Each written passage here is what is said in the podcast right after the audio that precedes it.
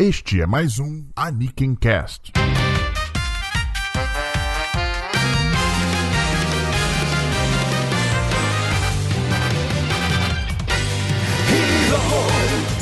Olá, queridos ouvintes, sejam bem-vindos ao Aniken Cast. Eu sou o Diogo Prado. Eu sou o Starro e esse é, essa é a nova fase do Aniken Cast que vai ser totalmente diferente de tudo que a gente fez antes. Nós, vamos, nós estamos meio que mesclando o Anime Clube e o Aniken Cast clássico num só formato, que eu acho que a gente vai conseguir sustentar mais facilmente, com regularidade. Eu sei que a gente promete isso, acho que agora.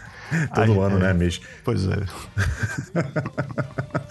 Mas agora vai, porque ano novo, né? 2018 está aí, ano de mudanças no mundo, espero eu. E porque isso seria diferente no Anakin Cast, né? Nós estamos. Ano passado a gente teve pouco Anakin Cast, uhum. como vocês provavelmente viram. A gente teve mais anime clubs, obviamente, mas mesmo assim, menos do que a gente estava querendo lançar. E a gente tá pensando em maneiras de conseguir fazer o podcast ser mais acessível para mais gente, porque um problema do Anime Club é que se a pessoa não acompanhava nenhuma das séries que a gente comentava, ela não ouvia o Anime Club, por exemplo. Uhum. Né? E aí o, o, interesse dela pelo podcast caía, e mesmo quando a gente lançava o Anakin Cast, ele não tinha a audiência, vamos dizer assim, que a gente esperava. Então a gente falou assim: não, cara, esse negócio de ter dois programas não tá dando certo e tal, vamos tentar mudar.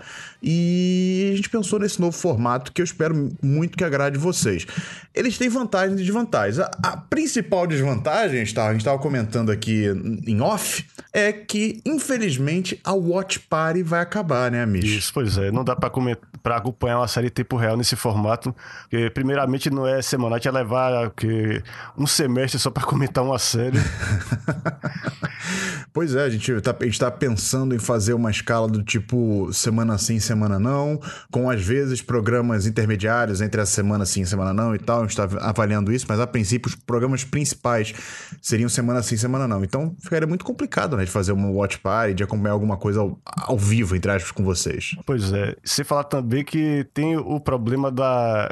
de que a gente muitas vezes fica se obrigando a ver coisas para conseguir comentar. E esse processo nem sempre é agradável. Eu acho que muitas vezes ele acaba distorcendo a nossa impressão do anime. Porque quando a gente tá vendo negócio por obrigação e não por prazer, por, ou por hábito, realmente. Isso aconteceu com várias séries, eu acho. É. Que eu poderia ter curtido mais se eu estivesse vendo no meu próprio ritmo, sem ter que pensar. Pois é, é, eu acho que o pior não é nem você ver uma série que você não quer ver, porque isso é inevitável. Você sempre vai acabar vendo séries que você não vai gostar tanto assim, né? Só que a, diferença é que você não tá vendo no seu ritmo, você meio que se obriga a acompanhar elas semanalmente, né? E é isso que acaba irritando um pouco a gente, fala assim: ah, não, peraí, eu tenho que correr aqui e tal, no meio de tantas outras coisas que eu tenho para fazer, tantas outras séries que eu quero assistir. E a gente é obrigado a ver aquela série que a gente não tá gostando e tal, para poder. A gente tem que dar prioridade a coisas que a gente não tá gostando. E isso não é muito legal, né? Mas, Starro, a pessoa pode estar pensando assim, então já era, não quero mais ouvir, eu gostava dos comentários semanais. Calma, galera, calma. Por quê? A gente pensou, obviamente, em alternativas, né? A primeira coisa que a gente decidiu fazer é que na abertura dos programas agora, é, abertura dos Aniken Casts que virão aí no futuro, nós vamos comentar justamente sobre o que a gente tá assistindo, co uhum. coisas que aconteceram aconteceram no mundo dos animes e por aí vai, que a gente acha relevante e quer trocar uma ideia sobre. Dificilmente a gente vai falar sobre é, notícias ou, ou, notícias muito recentes ou uhum.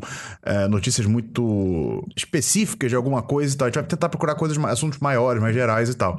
Mas a gente vai comentar sobre o que está acontecendo. Então, assim, vai ser um negócio mais datadinho ali na abertura.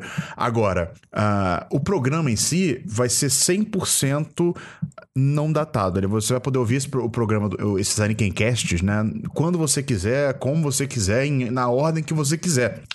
Por que, Star? Acho que agora é hora de a gente falar sobre como é que vão ser os Anikencasts uh, a partir de agora. E o que me motivou principalmente a mudar o formato foi justamente olhar o meu backlog e falar: caramba, tem muita coisa boa aqui que se eu não me der um puxão de orelha eu não vou assistir. E aí decidimos então fazer um programa agora, Michis, que será focado em uma série. Nós vamos dissecar uma série a cada programa.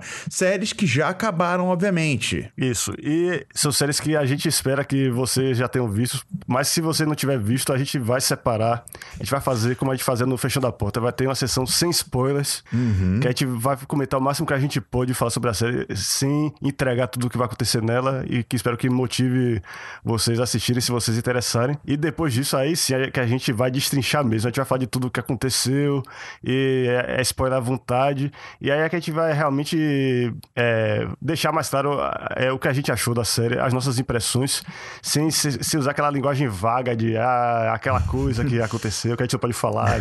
É, exatamente. Nós vamos é, ir mais a fundo, né? ir mais nos detalhes, nos acontecimentos e tal, etc. Enquanto da primeira parte, a gente vai falar um pouco mais geral do anime, da produção e da, de, da maneira como ele foi conduzido e por aí vai. Uma análise mais geral.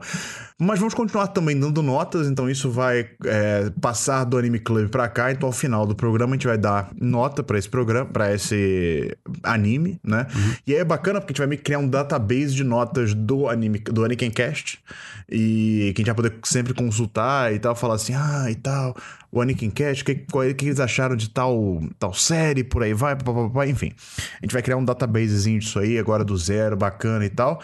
E, cara, vão ter vários outros detalhes também, vários outros programas especiais que vão continuar. Por exemplo, o programa de trilhas sonoras, que foi um sucesso, tá? Uhum, é, o programa de trilhas sonoras foi um sucesso. Então, vai ter programa de trilha sonora também. Ele não vai fazer parte do calendário principal, como eu comentei.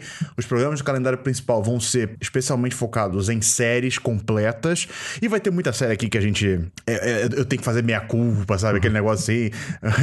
coisa que era pra ter assistido há muitos anos atrás, não assisti. Enfim, agora é a hora de a gente botar essas séries pra rodar rodar aí. Eu escolhi algumas, o Star escolheu algumas, e é muito importante também que a gente é que vocês sugiram temas. Sugi temas não, né? Mais especificamente, sugiram séries para nós comentarmos uhum. sobre. Por quê?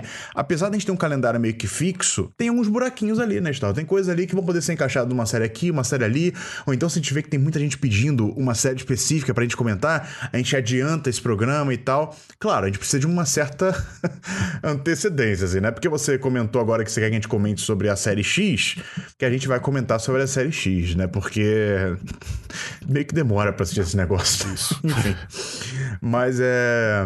Infelizmente, adoraria ter o tempo para poder assistir uma série em um dia. Já fiz muito isso há anos atrás, hoje em dia é impraticável. Mas é, a gente vai ouvir vocês, a gente vai ouvir os comentários de vocês, então a gente quer que vocês participem do, dos Anikencasts, desse Anikencast agora e dos Anikencasts um, futuros. Isso é muito importante. É um outro aspecto também que eu gostaria muito que viesse do Anime Club pra cá, que é a parceria de vocês, a participação de vocês. Vocês participavam do Anime Club, comentavam ativamente do Anime Club e eu quero que vocês participem também uh, aqui dos Anikencasts de agora em diante, mesmo com essa mudança de foco, de ao invés de comentar séries que estão acontecendo, a gente vai comentar séries que já acabaram e que a gente acha interessante trazer para vocês e dissecar aqui, analisar, falar bastante sobre ela com mais detalhes, mais riqueza e tal, e com mais tempo também poder ver a série com calma e poder comentar com calma para vocês também.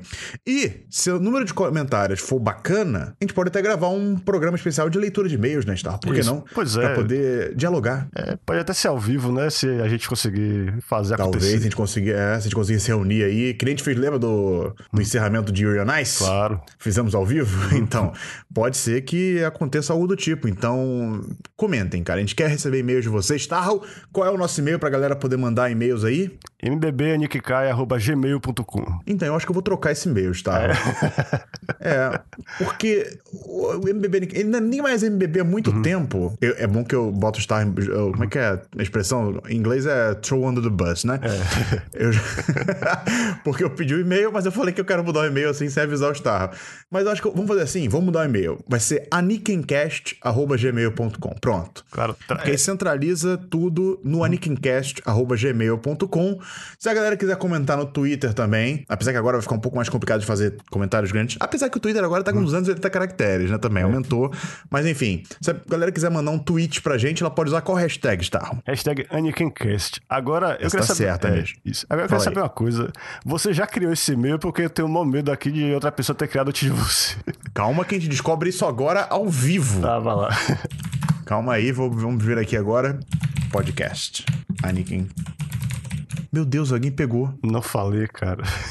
Caraca, mas quem foi o desgraçado? Esse cara queria que pegou vender pra gente. Peraí, será que fui eu mesmo que peguei? Calma aí, vamos botar um sign-in aqui.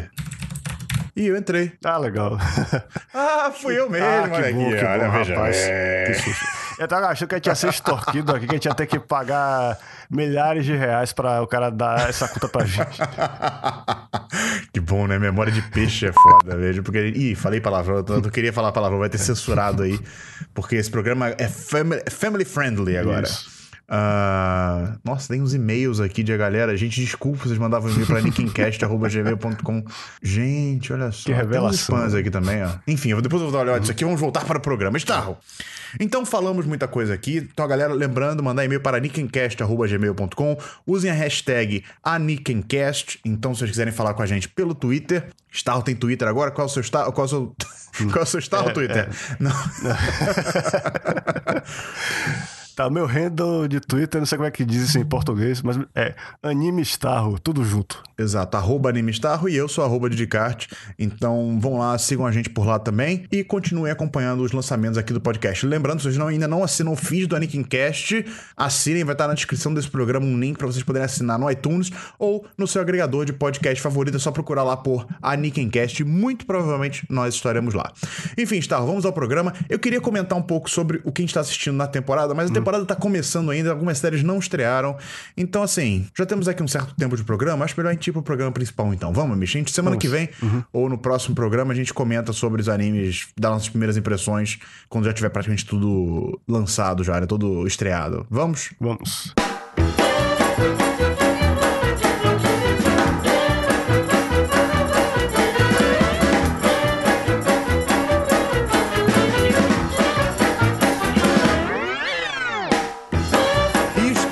Estrear essa nova fase do Anikencast, nós escolhemos um anime que seria o anime que nós analisaríamos na futura Watch Party que nunca vai acontecer. Ou melhor, pelo menos não por enquanto. Que é Durarará, Mish, um dos meus animes que estão lá, assim, como é que eu posso dizer? Aqueles animes que você devia ter assistido e não assistiu ainda. É o meu caso. Então, mas agora finalmente assisti e é sobre ele que nós vamos falar aqui nesse Anikencast. Starro, o que é Durarará, Mish? É, eu também sou uma pessoa que só começou a ver Durarara anos depois que foi exibido, embora não tão tarde quanto você. Mas eu já tava por dentro da série porque tinha muito hype, muito, muita conversa sobre ela. E ela é uma adaptação E de os uma... cosplayers da Celt pra todo lugar, Isso, passando pois é, tudo que é que é- evento, é- né? Botava esse cosplay É, que- que... eu não entendia que onde é que saía esse É, só, é só botar roupa de couro e um capacete que você é a Celt. é por isso que dá tão certo, é, é tão popular. Bom, mas enfim, é, Durarara é uma adaptação de uma série de light novels do Ryogo Narita, que é o autor do Bacano também. Ele é um cara que gosta muito de histórias cheias de personagens e narrativas f- é, não lineares que se cruzam. E quem faz as, as ilustrações da, da light novel é o Suzuhito Yasuda, que é um autor de mangá. Ele faz, por exemplo, o Yosakura Quartet. Ele tem um traço bem distinto que eu acho que é também é muito importante para a popularidade da série. O visual dos personagens de Durarara é bem memorável. Mas sobre o que é Durarara? Durarara não é sobre um personagem, não é a história de uma pessoa, é a história de um monte de pessoas. E o que É a elas história de uma, de uma cidade, é isso, pois é. Ou melhor. É porque é isso que elas têm em comum. As vidas delas são situadas em Ikebukuro, que é uma área japonesa que a gente não tem. É difícil comparar com algum referencial brasileiro, porque não é bem um bairro, não é bem um calçadão, mas é. Não é um bairro, não é uma cidade. Eles chamam de. é, uma tradução seria distrito, né? Isso, um é. distrito comercial e de entretenimento ali de Tóquio, né? Ou melhor, é um distrito comercial e de entretenimento de uma região de Tóquio, da região metropolitana de Tóquio. Ou seja, é uma coisa pequena, assim, né? A gente tava tentando meio que comparar. Mas é, é, em Copacabana, por exemplo, vamos usar Copacabana como referência, ah, caberia, sei lá, umas quatro Ikebukuros, assim, eu acho, por aí, ou um pouco mais até. Então, assim, é- não é uma área tão grande assim, apesar de da gente ter essa ideia de que seria uma área muito grande, mas não é. É uma pequena região, assim, em que esses personagens coabitam e são protagonistas das suas próprias histórias. Pois é. E o anime de Durarara foi feito é, seis, seis anos depois do início das light novels. É, eu soube que o autor não era muito a favor do, de Durarara virar anime, porque ele achava Sério? que. É, porque ele achava que, o- que uma vez que fizesse um anime de Durarara, ele ia virar a versão mais conhecida de Durarara, que as light novels iam ficar em segundo plano. e infelizmente foi meio que Olha, aconteceu. é. E aconteceu, assim. Não quero... Ele tava certo. É, pois é. É, e é, essa adaptação do Durarara, eles juntaram o mesmo staff que tinha feito o Bacano, que, é, a, adaptação do Bacano. Foi o estúdio é, Brains Base. É, o diretor é o. Meu Deus do céu, esqueci o nome do cara agora. Assim, Takahiro. é, é, olha que o cara é famoso, é Takahiro Omori, o cara que dirigiu uma É. cacetada de outras séries. Ele fez de Goku Shoujo, todas as temporadas de Goku Shoujo. Fez todas as temporadas do Natsume Yujincho. Ele fez também o Samurai Flamenco, que foi um anime bem. Hum, Polêmico, Polêmico. polêmico. É, e talvez Durarara seja o maior sucesso dele. Pelo menos a primeira temporada foi é, assim, um negócio de Tá, passou aí o, o avião. um avião aí. Bem em cima do bicho, meu prédio, passou. foi. Que beleza. Tava achando que era motoqueira sem cabeça lá e tal já. Falei, caraca, tá, estamos com os efeitos sonoros do nosso podcast aqui, amigos. Mas beleza, continua aí. Pois é. So- o que você tava falando sobre o nosso querido diretor aí. É isso. O Takahiro Omori, por ter essa experiência com o Bakano, ele já sabia meio como adaptar uma obra do Ryogo Narita. É, como organizar, fazer a sequência certa de eventos, é, ainda assim mantendo aquele clima de mistério de narrativa não linear e tal, que é muito difícil de fazer, porque Light Novel tem prosa, tem descrição, tem monólogos internos e nem tudo isso, Isso. dá pra você transportar fielmente pro anime. E pra isso ele contou com um roteirista-chefe muito bom, que também é o mesmo do Bakano, o Noboru Takagi. Ele, Outro também que fez bastante coisa já. isso. É, o trabalho mais recente dele foi justamente o, o Altair, que foi a série que ele pegou Uhum. um monte de volumes pra fazer só em 24 episódios. Ele conseguiu pegar só o essencial. Ele pegou a narrativa gigante com muitos personagens, um épico de larga escala, e pegar o essencial e jogar em 24 episódios. Uhum. Só que Durarara, ele é, não foi uma tarefa tão complicada assim, porque essa série que tem 24 episódios, mais dois episódios extras, só cobre três volumes da Light Novel. Isso é até é, comparado com as outras temporadas do Durarara que vieram depois, que tinham que cobrir três volumes em, em 12 episódios, é, é um ritmo bem cadenciado até, mas que funciona maravilhosamente bem Durarara na primeira temporada, porque você realmente consegue passar uma boa quantidade de tempo em cada personagem. Você entende a história de cada um, a personalidade de, de cada um, é, como eles se relacionam. Não fica parecendo. Não, não é aquele tipo de série que você. que parece que você tá fazendo dever de casa, sabe? Que você tem que ficar anotando quem é fulano, quem é- de quem é que eles estão falando tal.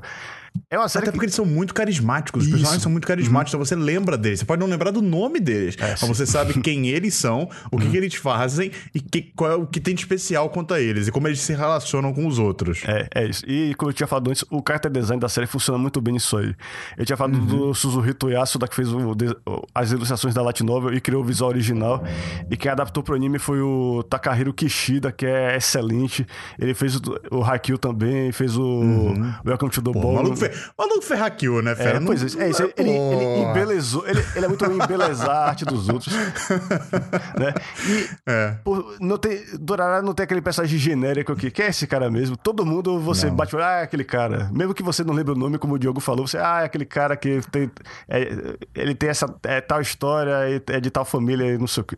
É, exatamente, cara. E o, o que me chamou a atenção né, em um primeiro momento, assim, com Durarará, foi exatamente a direção da série e o roteiro, porque ele- os dois trabalharam em uma harmonia muito boa naquele início, porque eu entrei nessa série, apesar de eu ter demorado muito tempo pra, pra ver Durarará, eu nunca tinha tomado nenhum spoiler da série, eu nunca tinha visto um episódio sequer, um vídeo sequer sobre Durarará, porque eu ficava naquela assim, ah, eu vou ver daqui a pouco, vou ver daqui a pouco.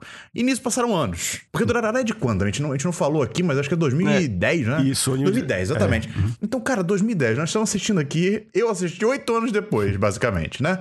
Porque foi em janeiro de 2010, então estou- eu terminei de assistir oito anos depois da série ter estreado. Então, assim, é, demorou pra eu esse vou ver depois, mas eu nunca tinha tomado nenhum spoiler da série, o que é até impressionante e tal. Ah, e eu não sabia do que se tratava. Eu realmente não sabia do que se tratava. Então, pra mim, foi uma surpresa quando eu comecei a perceber como é que funcionava a narrativa da, da série, como é que ela ia ser é, trabalhada. E eu, a primeira coisa que eu falei assim, eu falei: caramba, o diretor tem que ser competente, porque pra conseguir cadenciar isso aí tudo sem ficar chato e sem parecer forçado, é difícil. E eu acho que ele conseguiu fazer isso aqui ah, em Durarará, né, cara? O que, que você achou?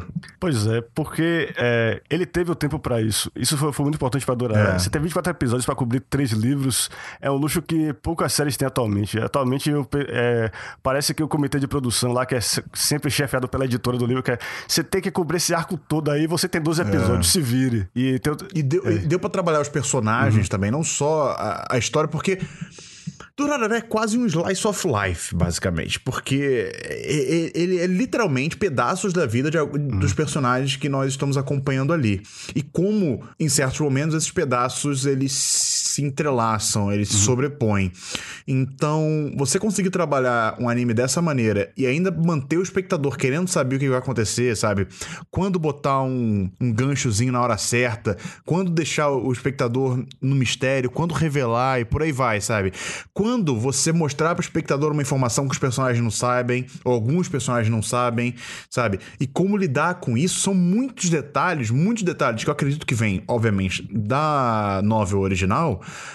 que o diretor teve que lidar. E para transpor isso para uma nova mídia, não é fácil. Sabe? Você uhum. tirar de uma mídia que é verborrágica, uma mídia que é textual, e você trazer para uma mídia que é muito visual, gera muitos conflitos. Inclusive, como você mencionou, os monólogos, que ele consegue trazer para para para narrativa visual uhum.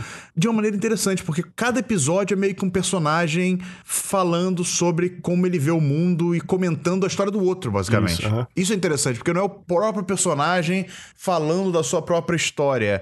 É um outro personagem que vivenciou aquilo ali, quase como que contando a história para você, espectador, que tá vendo pela primeira vez. É. Então, assim, é, é, bem interessante a maneira como ele abordou isso, e eu não sei se é assim na nova, você tem essa informação? Eu li alguns pedaços da Light Novel porque eu gostava muito de comparar.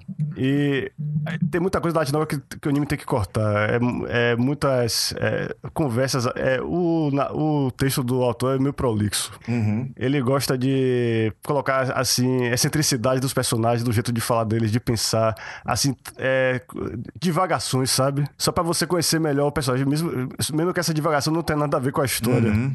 Ele, gosta, ele gosta muito de é, mergulhar no personagem e falar com a voz dele. Tipo, eu compararia um pouco com é, Crônicas de Fogo e Gelo, no jeito como cada capítulo tem um narrador e conta a história do ponto de vista dele. É, mas nesse caso, no Crônicas de Gelo e Fogo, é o personagem personagem falando do seu próprio ponto de vista de coisas que aconteceram com ele. Uhum.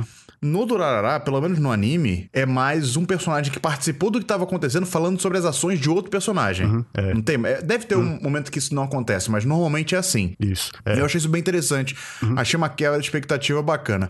Mas vamos tentar. Então a gente falou que é uma série bem centrada nos personagens, mas eu acho que dá pra gente tentar entender é, se existe um fio condutor principal. Assim, vamos tentar achar um pra poder ah, okay. passar para as pessoas é. assim é, onde a série se situa, vamos dizer assim, né? Tá. É porque Durarara também mistura muitos gêneros.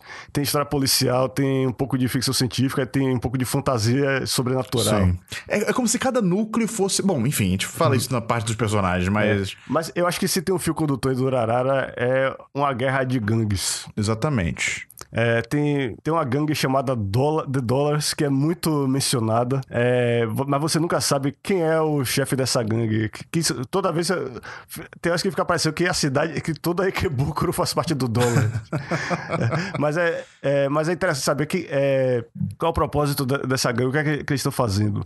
E, e tem, tem, também outras gangues que existiram e que, é, e que meio que ficaram na, na moita porque foram derrotadas e que começam a tentar ressurgir pouco a pouco. E no, e é, essa situação acaba meio que lembrando um pouco aquela lenda da, da Guerra dos Três Reinos, o romance dos Três Reinos na China, de certa forma. Porque você tem três facções e, e tem um certo equilíbrio delicado entre elas que está prestes a ser quebrado. E uma pessoa que acaba sendo chefe, é, chefe não, digamos, a, a pessoa figura por trás da quebra desse equilíbrio é o antagonista principal da série. Que essa série pode, pode não ter protagonista, mas com certeza tem um cara que é o pior de todos. É esse cara que quer ver o circo pegar fogo, que é o, o personagem. É a primeira personagem que a gente vai mencionar aqui. Talvez não, a gente não devesse fazer isso, que ele não é o protagonista. Mas é um. Talvez o melhor personagem da série para mim. O Isaiah Orihara. Cara, eu gosto muito desse personagem como vilão. E é muito oportuno a gente começar a falar dos personagens falando sobre esse vilão, porque ele é o cara que une, ou melhor, ele forçadamente une todos esses outros personagens uhum. dentro de uma única, entre aspas, história. E que ele tenta sempre se meter nas histórias dos outros. Isso. Ele gosta tanto dessa vibe que Honda e Kebukuro, ele gosta tanto dessa ideia de que cada um é o protagonista da sua própria história, que ele quer se meter na história de cada um. Uhum. E ele faz isso sendo um. Como é que eu traduzo isso? Um negociador de informação, vamos dizer assim? Isso. né? Ele, ele trafica, trafica informação. É... O que é muito interessante porque ele sabe da vida de todo mundo e fica manipulando todo mundo para tornar as coisas interessantes. Tem um momento na série, se não me engano, ele fala exatamente isso. Ele falando assim, cara, é... essa cidade vai ficar chata daqui a seis meses. Uhum. Então, para eu continuar me interessando, eu teria que buscar coisas muito underground, assim. Ele falando, teria que partir pra coisas mais hardcore e tal. Só que ele não quer isso, ele quer ficar naquela vibe ali. Então, ele agita as coisas naquela cidade para poder fazer. Um, a, aquela vida que, a, uhum. se, se, nada acontecer, seria uma vida muito normal, uh, se tornar algo especial, se tornar algo interessante, se tornar algo divertido para ele. Hum, isso, pelo é. menos. Pois é. E, mas o que eu acho mais fascinante nele é que, por aquilo que pareça, embora tenha muitos indícios do contrário, ele não é um sociopata. Ele não, ele não faz essas coisas porque ele se acha superior aos outros e que os outros são só é, bonecos para ele. Ele, uhum. ele adora pessoas. Ele diz, ele, todo mundo fala disso dele, ele ama a humanidade. Só que o, ele expressa o amor dele dessa maneira, é, se metendo nas vidas deles e forçando eles a fazer, a, muitas vezes a sofrer. Sabe, sabe aquela tia velha uhum. que quer saber da vida dos vizinhos e quer se meter uhum, na vida é. dos vizinhos porque ela adora ficar vendo a vida alheia? Uhum. É tipo isso, assim. Só que num nível muito maior. Pois é. E embora a gente tenha. É, embora ele seja, ele seja essa figura central na série, ele não é um dos protagonistas. Se você olhar para qualquer arte promocional da série, você vai ver que os destaques da série é, são, primeiramente, o personagem com mais cara de normal que, que tem, que é o Mikado Ryugami, né? Uhum. E é muito importante apontar o Mikado, porque quando a série começou, obviamente, a gente tem a noção de que ele seria o protagonista. Uhum. Porque ele é, é a história dele que a gente vê primeiro, uhum. né? É pelos olhos dele que a gente chega a Ikebukuro, né? Uhum. Ele tá vindo pra Ikebukuro, uh, ele foi chamado por um amigo de infância dele, que veio pra Ikebukuro há uns três anos atrás, e ele é chamado para a nova escola, acho que ele vai entrar no ginasial, provavelmente, no, no ensino uhum. médio, eu acho.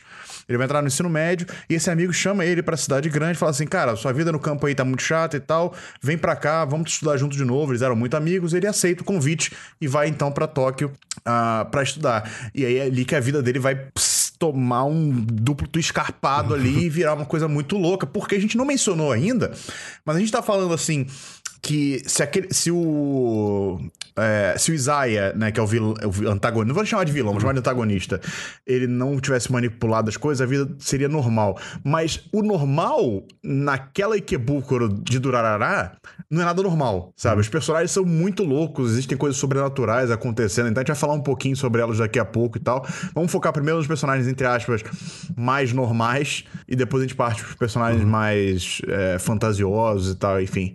E o, o Mikado é um desses personagens, então teoricamente ele é, no começo da série, a gente vê ele como um cara é, o mais normal ali. É o cara que uhum. é, seria o, o, espectador na série, vamos dizer assim. É. Ele, é, ele é, pois é, ele é uma figura bem passiva, na verdade. O próprio jeito como o dublador dele dubla ele. É, ele é o mesmo uhum. dublador que fez o Yuri principal do Yuri on Ice, o é, Toshiyuki isso, Toyonaga.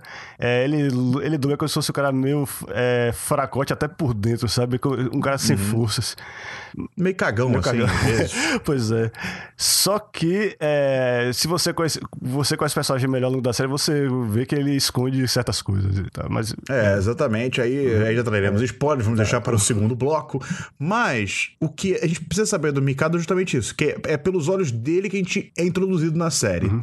É pelos olhos dele que a gente é, conhece pela primeira vez o resto do cast de personagens. E um desses, é, desses personagens, justamente um amigo que chamou ele pra Breakebukuro, que é o Masaomi Kida. Pois é. Ele. Ou Kida Masaomi, como vocês quiserem é. chamar assim, o, tal, etc.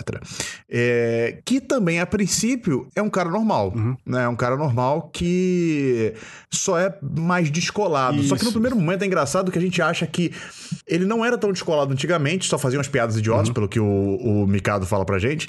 É, que ele só fazia umas piadas idiotas, mas parece que a cidade grande transformou ele, sabe? Não passa uhum. essa vibe é. de ser um cara que foi pra uhum. cidade grande e virou o playboyzão, assim, ou, o safo da parada É. e tal. A gente não conhece mais sobre ele ainda nesse primeiro momento. Uhum, É, ele, o legal dele é que por ele ser essa, por- causa dessa transformação, ele é uma pessoa mais extrovertida que acaba se complementando bem o Mikado. Ele fica puxando o Mikado pra essas aventuras, de certa forma. Exato. E é ele que faz o chamado para a aventura do Mikado, vamos dizer assim, aham, né? Isso. Pelo menos no primeiro momento. É. ele que traz ele pra esse mundo bizarro. Porque o Mikado, se não fosse o, Masaomi, dificilmente ele iria se meter ah, com as tretas que aconteciam em Ikebukuro, né? Assim, é, dificilmente ele, ele se meteria. Até porque o próprio Masaomi ele fala pra ele assim: cara, tem uma lista de galera que você não pode se meter. Fulano, fulano, fulano, ciclano. E obviamente ele se mete com todo mundo desses aí, porque senão não teria história. Mas. É engraçado porque, apesar dele se meter com todo mundo, não é porque ele é o protagonista da série. E isso é muito interessante, porque não é por causa dele que as coisas acontecem. Ele participa de algumas das coisas que acontecem, mas não é por causa dele que as coisas acontecem. Tanto que tem personagem, por exemplo, no final da série que até surpreende. Ué, você conhece o fulano, tal, da onde e tal. Da mesma maneira que é curioso como nós, às vezes, encontramos amigos que falam assim: ah, eu tava com fulano, um grupo de amigos, falam assim: ah, você conhece o fulaninho? Ah, conheço e tal. Pô, sou amigo dele, estudei, sei lá. Sabe qual é? Esse tipo de interação que a gente vai comentar um pouquinho mais pra frente, que é muito central também da ideia do que é Durarará e do que que essa série quer passar pra gente, né? Mas então, temos essa dupla de Tem- tem personagens dupla, iniciais. é, mas eles, na verdade, fazem parte de um triângulo. Porque vocês vão ver também nas artes promocionais que tá sempre com esses dois, a Anri Sonozaki, que é uma garota. Sonohara, Sonohara, cara. Pô, Sonohara, pô, Acho, acho que tinha outra série com a Sonozaki que eu mexi na minha cabeça, foi mal. talvez. É. Anri Sonohara. Ela usa óculos, então ela já ganha muitos pontos comigo. É, ela é dublada pela Kana Hanazal, então isso é muito mais pontos ainda. É. Ela é talvez a pessoa que mais esconde coisas na série. Ela- Por isso é que é tão difícil a gente falar dela sem, sem dar spoilers, mas como vocês podem Mas ela já de- não, mas ela já dá a pista de que tá escondendo coisa logo no começo, Uhum. porque quando ela é introduzida na série pra gente, a gente, é, ela, a gente vê ela pelo, pelos, pelos, pelos olhos, né? Uhum. Dos, da dupla de, entre aspas, protagonistas que a gente sabia, que a gente suporia que era o protagonista até o momento, mas não era, depois a gente viu que não era, mas enfim. Uhum. E ela tá metida numa treta com uma outra dupla de personagens. Isso, é. E- Né, que é, é- É, o, o que eu digo sobre ela é que quando você tem uma série com um triângulo amoroso no centro fica- e dois dos vértices são homens, você fica achando que a garota vai, vai ser disputada por eles e tá como se fosse um prêmio, e a série, felizmente, não faz bem isso. Embora tenha, assim, esse triângulo, ela tem uma história própria dela que é muito interessante, é muito importante pra série. sim. E. Nós vamos comentar na parte com spoilers. Mas é isso. É, é- é legal, isso não fica nesse negócio de os dois brigando um com o outro por causa dela. É, é bem interessante isso, porque é uma quebra de expectativa também. É. Você acha que fica aquela historinha básica de os dois amigos são apaixonados pela mesma menina Uhum. e vão ficar degladiando até ela escolher quem ela quer no final da série e tal. Não vou dar spoilers, Uhum. mas já digo que vai ser uma parada bem não convencional, assim. é. Entendeu? Se você tá achando que vai ser um triângulo amoroso normal, como eu falei, o normal na Ikebukuro dessa série não é nada normal. Não é normal. Inclusive o triângulo amoroso. Isso, é. E tão importante quanto esse, quanto esse triângulo é a- uma personagem que a gente já mencionou aqui quando tá falando dos cosplayers, que é a Celt Sturluson. Ela é talvez a figura mais famosa de Durarara, mais até do que o trio que a gente mencionou aqui. Porque ela tem um visual bem impactante. Ela, é, ela usa uma roupa de couro preta, ela tem um capacete preto, ela anda de uma moto, só que ela um deixa... capacete preto não, ela tem um capacete amarelo com orelhas de gato. Ah, é amarelo de gato. Pois é, foi mal.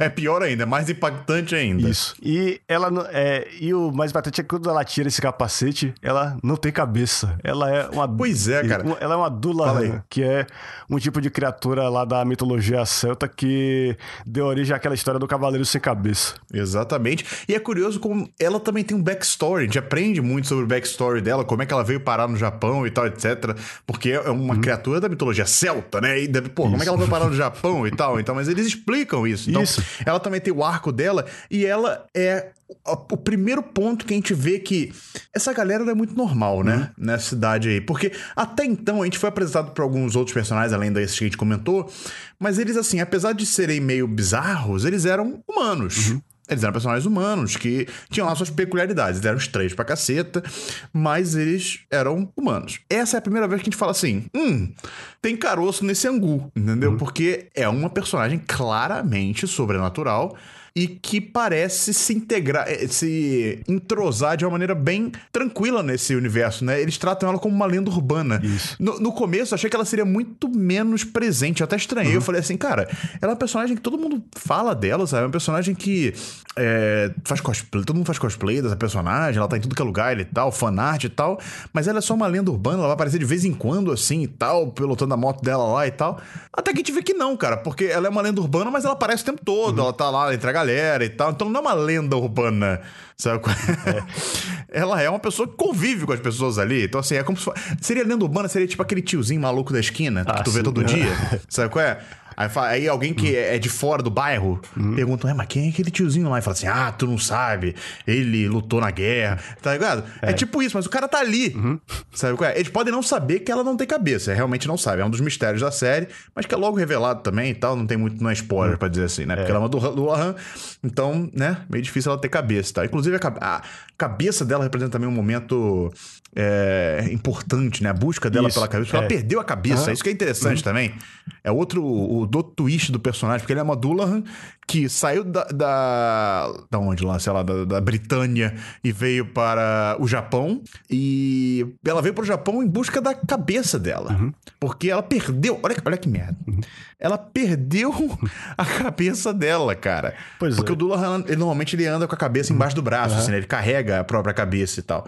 E isso causou uma perda de memória nela. Então ela não lembra de nada que aconteceu antes dela vir pro Japão. Nada não, ela tem alguns lapsos de memória, né? Mas ela lembra de muito pouca coisa. E, a- e ela quer buscar a cabeça justamente pra se sa- saber de onde é que ela veio, quem ela é, o que, que ela quer. Sacou? Então ela, ela tá tipo uma jornada assim, de autodescobrimento. É, E que é muito interessante também, Sim. porque toma um caminho que a gente não esperava. Assim, é bem legal. Aham, pois é, mas para ela poder ganhar vida, enquanto ela não tem nenhuma pista de onde tá a cabeça dela, ela trabalha fazendo entregas perigosas. Ela é tipo o transporte, é o personagem do Jason Statham. No É bem- é bem isso Pois mesmo. é. Ela, como vocês podem imaginar, ela, é uma- ela- ela tem muitas habilidades ofensivas de, de combate que é muito interessante você assistir e ver o que é que ela faz. É, e o fato, de, como o Diogo falou, o fato de ela existir já mostra que não é uma série normal. Que tudo que a gente tinha falado até o momento podia ser muito bem uma série policial qualquer, ou simplesmente um slice É. of life. Mas quando você tem uma Dula na série, você já vê que vai ser, já começa a misturar outros gêneros. E se ela Uhum. representa esse lado fantasioso, o personagem com que ela mais contracena na série, o Shinra Kishitani, representa o lado da ciência. É, ele tá. é, é, a relação deles é uma das mais importantes da série e é, o, o Shinra. É, peraí, que cortou a. Você tá me ouvindo aí? Acho que cortou aqui Tô o áudio. ouvindo, tô ouvindo, tô ouvindo, pode falar. Tá. Onde é que eu tava mesmo? Peraí. Você tá falando do China. Uhum. Agora eu esqueci o que eu ia falar sobre o Shinra. Merda. Você tá falando da ciência, que ele é um cara da ciência e que ele. intera- a interação deles é muito importante. Cara, não acredito. Esqueci. Peraí, deixa eu. Se eu Você clicar ia falar o que, assim? Você ia falar do background da história? Porque ele. ele o pai dele que pegou, a- pegou a cabeça da Celt, você ia falar isso? Mas isso é meio spoiler, eu acho. É, pera. Esqueceu Ah, sim, pera, mesmo. tá, tá, tá, eu vou falar assim. é, Beleza, tá, vai lá. Tá bom. É, eu vou voltar bem pro, pro começo mesmo pra não perder o De trem boa, de boa, vez. de boa. Pode deixar. É, o personagem com quem a Celt mais é, contracena é também, é, é também muito importante pra série, o Shinra Kishitani. É, a relação entre eles é muito interessante porque se ela, é, o, se ela representa a fantasia na série, o Shinra representa a ciência. E se, a gente olha pra Celt com um pouco de, de, de, digamos, apreensão de qual será a verdade sobre ela e tal, será que tem alguma coisa muito sombria por trás dela? O Shinra é totalmente fascinado por ela de uma maneira científica. É, De- desde criança, né? Isso, Porque é. foi, foi. O pai dela encontrou. O pai dele encontrou com a Celt, levou ela pra casa, o pai dele era um médico, né? E desde quando o, o- ele era moleque, ele viu o pai primeiro dissecando a, a Celt, né? Porque ela tinha um grande poder de regeneração, então ele dissecava e ela se curava e tal. E ele ficou fascinado por aquilo ali e ele passou dessa fascinação pra ficar praticamente apaixonado Isso. pela Celt, né? Ele, desde então ele mora com ela e, entre aspas, cuida dela, né? Vamos dizer assim. É, e agora a questão é, será que a Celt, o que é que a Celt acha disso? Será que ela é capaz de retribuir esse tipo de sentimento? Será que ela se ofende pela maneira como ele como ele gosta dela? Isso é uma coisa interessante de acompanhar em Durarara. E é bom também falar do que que ele faz, né, na, na série. Ele não é só o par romântico da Celt, ele não é só o cara que, entre aspas, cuida da Celt. Ele também tem uma história própria dele, que ele é basicamente um médico da... não é médico da máfia, mas médico de bandido, assim, uhum. assim, médico underground. Uhum. O cara que faz o serviço que os outros médicos não querem fazer, né, e tal. Então ele eh, mexe com corpos de gente que a polícia não pode saber, enfim, esse tipo de coisa, né, e tal. Ele é o médico do submundo, vamos uhum. dizer assim, de Ikebukuro, né? Então, assim, sempre que alguém tem problema nesse tipo de coisa, chama ele. E é claro que ele também parece agir como um tipo de agente da Celt, né? Ele é o cara que manda ela nos, é, nos serviços Isso, de transportadora, é. né? Pois é. Ele, é, ele é bem um parceiro dela, não só de forma é. mas é isso, parceiro profissional. É, exatamente. É. Então, a interação dos dois também é bem interessante, apesar de cada um ter a sua história também separada. Então, eles, apesar de eles serem parceiros, cada um tem a sua história separada, e isso também é muito importante para a ideia geral uh, da série. Um personagem que é humano, uhum. mas que a gente deveria comentar aqui nessa parte, é o Shizuo Heiwadima. Pois é. Porque esse cara, é, não tem, cara, não tem como você não gostar uhum. desse personagem. É impossível ele não gostar. Porque ele é nada mais, nada menos do que um berserker. Isso. Ele é o oposto do Orihara de muitas maneiras. Ele não é um cara muito inteligente, ele resolve tudo na base da porrada. E o, o fascinante dele é isso. Ele é muito forte, tanto que você pensa, não, peraí, tem alguma coisa sobrenatural nesse cara. Mas não, ele é 100% humano. A força dele é simplesmente a força que um humano consegue extrair do corpo em momentos de desespero ou de necessidade. Ele usa o tempo todo. É. E ele é uma pessoa extremamente pura também. Ele tem um senso de justiça bem simples, mas que você admira. E por causa disso ele sofre muito também. Imagine você ter um cara. É. Eu acho ele, é, eu acho ele sensacional, porque além dele ser humano e ser super forte, que eu acho divertidíssimo, ele tem um, uma tirada que é interessante da personalidade dele, né? Do, da descrição de personagem dele, que ele, ele é um cara que quer ser um pacifista, uhum. sabe? ele odeia violência, uhum. só que ele o tempo todo pratica violência porque ele não consegue se segurar. Uhum. Como eu falei, é. é tipo um berserker mesmo. Ele fica putão com alguma coisa e sai jogando máquina de aquela como é que chama isso aqui? É máquina de vendinha, sabe qual é? Jogar na cabeça das é. pessoas, poste de trânsito, uhum. sabe qual é? O cara é porra louquice total e ele é muito forte. Ele é tido como o cara mais forte uh, de Kebukuro, né? E mais forte, inclusive, do que a própria Celt e tal. Uhum. Então, assim, é um personagem muito interessante. E além disso, além dessa habilidade de força dele, ele é um cara que ele parece que consegue ler através das paredes, é, das máscaras das pessoas das paredes. É, podemos dizer assim, da, das máscaras que a gente coloca, né? Porque é muito comum, né, nas interações sociais, a gente botar máscaras em nós. O que, que significa isso? Seria assim, é, você. Você não fala tudo sobre você para todo mundo, né? Você não, não quer, por exemplo, demonstrar que você gosta de uma menina X uhum. pra fulano, entendeu? Etc. Uh, você quer pagar de bom moço pra menina que você tá saindo agora, só pra ela gostar de você, uhum. sabe? Esse tipo de coisa e tal. Mesmo você não sendo um moço e tal. E ele parece que ele consegue ver através disso. Então ele não, não quer ter bullshit, sabe? Ele não. Ah, corta essa, esse papinho, sabe? Ele não gosta de papinho, entendeu? O cara vem com papinho e ele fala assim: amigão, amigão, peraí, peraí, peraí. Você tá de sacanagem, né? Já parte a porrada e tal com o cara. Você tá de brincadeira é comigo, né? Então, assim, é. Então, assim, ele não gosta de papinho. Então é muito interessante que ele, ele é o cara que, apesar de ser muito poderoso, apesar de ter esse negócio de, de ser o cara que quer ser pacifista, não conseguir controlar a força dele e, e fazer merda também, porque, como, como a gente tá martelando essa ideia aqui, cada um tem o seu próprio arco de personagem, ele tem os traumas dele, ele tem o background dele, ele tem eh, todo o passado que também é bem interessante. E até tem uma cena lá que eu fiquei bem triste, até, mas enfim, é, do cara. E, e eu esqueci o que eu ia falar, mas.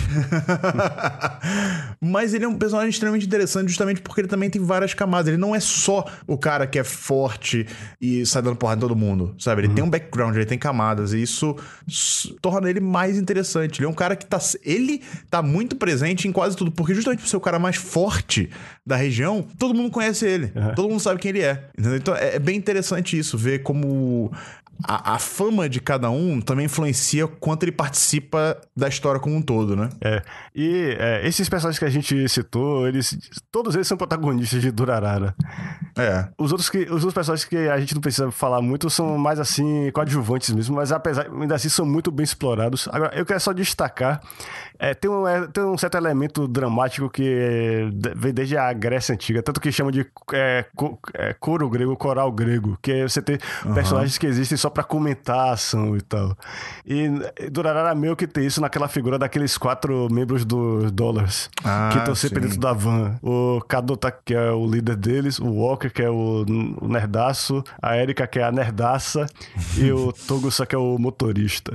É, é muito interessante porque eles são. É, é, eles talvez sejam os personagens que o autor realmente colocou pra você se identificar, porque principalmente é, os dois nerds, eles, eles, o tempo todo comparam o que eles veem do Urarara com outras light novels ou com outros animes. e isso é coisa que. Inclusive, é. tem referências visuais dentro da série. Isso, pois é. A Aniplex deve ter adorado isso, porque ela faz Pô. merchandising de tudo que ela produz dentro de Durarara. Inclusive, coisas que o próprio eh, Takahiro Omori dirigiu para que uhum. a Aniplex produziu. É, e eu só fiquei sabendo isso recentemente. Todo, os nomes de todos eles são homenagens a autores de Latin Novel que publicam na mesma editora que publicam Sério? Sim, todos. Nossa, eu não sabia não. Eu sabia que o nome do. Como é que é? Do Kado. Tá... O nome do Mikado. Ah, do Mikado. Ah, do sim, Mikado é. e do. É, é Mikado Ryugamine. Isso. Eu tinha lido em algum lugar sobre o que, que significava o nome dele, porque é engraçado todo mundo tirar sarro do nome dele, falando hum. que parece nome de videogame, é. né? Parece nome saído de mangá e tal. E parece ter alguma coisa a ver, porque Mikado é um negócio do imperador. Uhum. E, Ryugami é tipo dragão, então seria assim, o dragão do imperador. Um negócio muito louco, sabe qual é? Uhum. É, é o nome que remete muito à história de fantasia e tal. E é por isso continuando sarro dele. Um outro personagem que eu acho que é bacana da gente é, destacar, e que também é um personagem de suporte, personagem alívio cômico total, mas que também tem um backgroundzinho que a gente infelizmente não fica sabendo tanto na série, é o Simon, ah, né? Sim, é. Simon. É, é. Não sei como é. de é Simon. o russo negão. Isso. Pois é. Que... que vende sushi. Pois é, cara. Quantos personagens russos negros você conhece anime? Acho que só isso. e que vende sushi. Pois é, ainda por cima. Um sushi que muito provavelmente uhum. é financiado pela máfia. É, pois é. pois é, cara. Durarara achou desses elementos excêntricos que parece que o cara tá botando só pra ser diferente, mas não, tudo funciona, tudo se encaixa, porque ele tudo ajuda a montar um panorama de Ikebukuro como se fosse um lugar que tudo pode acontecer. e, e olha, eles conseguem história... bastante isso. Uhum. E ele vai introduzindo cada vez mais coisas doidas na série e você vai aceitando. Ah, é, tudo bem, é isso. Tudo, tudo acontece em Ikebukuro. pois é, cara. Eu acho que essa integração, essa maneira como o autor consegue integrar a vida dessas pessoas, mesmo é, respeitando e preservando essa individualidade de cada um, desde os personagens, entre aspas, grandes até os personagens pequenos. E, e cara, são muitos personagens. Acho que essa série deve ser uma das, uma uma das séries que mais tem personagem nomeado hum, é. É, em anime. Porque uma coisa é você ter personagens assim, tipo, aleatórios, hum. sabe qual é? Mas outra é você ter personagens nomeados hum. e que hum. tem alguma certa relevância e participação na história. Isso, e, sabe? É, e uma coisa que é, que é importante é que a abertura mostra os nomes de todos eles. pra você fixar, isso ajuda muito. Ajuda bastante. E a gente vai falar um pouco da abertura e do encerramento, da parte da trilha sonora daqui a pouco, mas é, já adianto que não, não me é, apeteceu tanto uhum. assim. Não, não, não, é que não tá ruim, mas não me surpreendeu também, mas a gente fala isso daqui a pouco, antes de a gente fechar essa parte aqui. É, e essa, essa maneira de unir todas essas histórias em uma história só, para mim falou muito de como a sociedade humana acaba funcionando, né, cara? Que é uma. A, a, nossa sociedade em si, a nossa comunidade, o nosso lugar onde a gente mora, funciona muito dessa maneira, sabe? É um conjunto de pessoas que têm suas próprias vidas, cada um é protagonista da sua própria vida, ou pelo menos se enxerga como protagonista das suas próprias vidas, mas que de alguma forma a gente tá conectado, sabe? Uhum. Quando alguma coisa acontece, por exemplo, dá alguma merda no seu prédio, por por exemplo, parece que a gente se movimenta para poder resolver como um grupo, sabe? Claro que isso é um pouco mais forte, eu diria, na sociedade japonesa do que no Brasil. O Brasil a gente é um pouco mais, como é que pode dizer, egoísta, talvez? Talvez possa essa palavra. Egocêntrico, talvez seja melhor, né? né? Uh, mas mesmo assim, sabe? Mesmo assim, a, a gente consegue experimentar essas questões de, tipo assim, coisas que acontecem, sabe? Qual foi a última vez que aconteceu um acidente na sua rua, você vê uma galera que nunca se viu uhum. antes comentando uma do lado da outra, assim, uhum. assim, sabe? Pô, quem é esse cara aí, o que aconteceu uhum. e tal, etc. Como se fossem velhos amigos, sabe? É?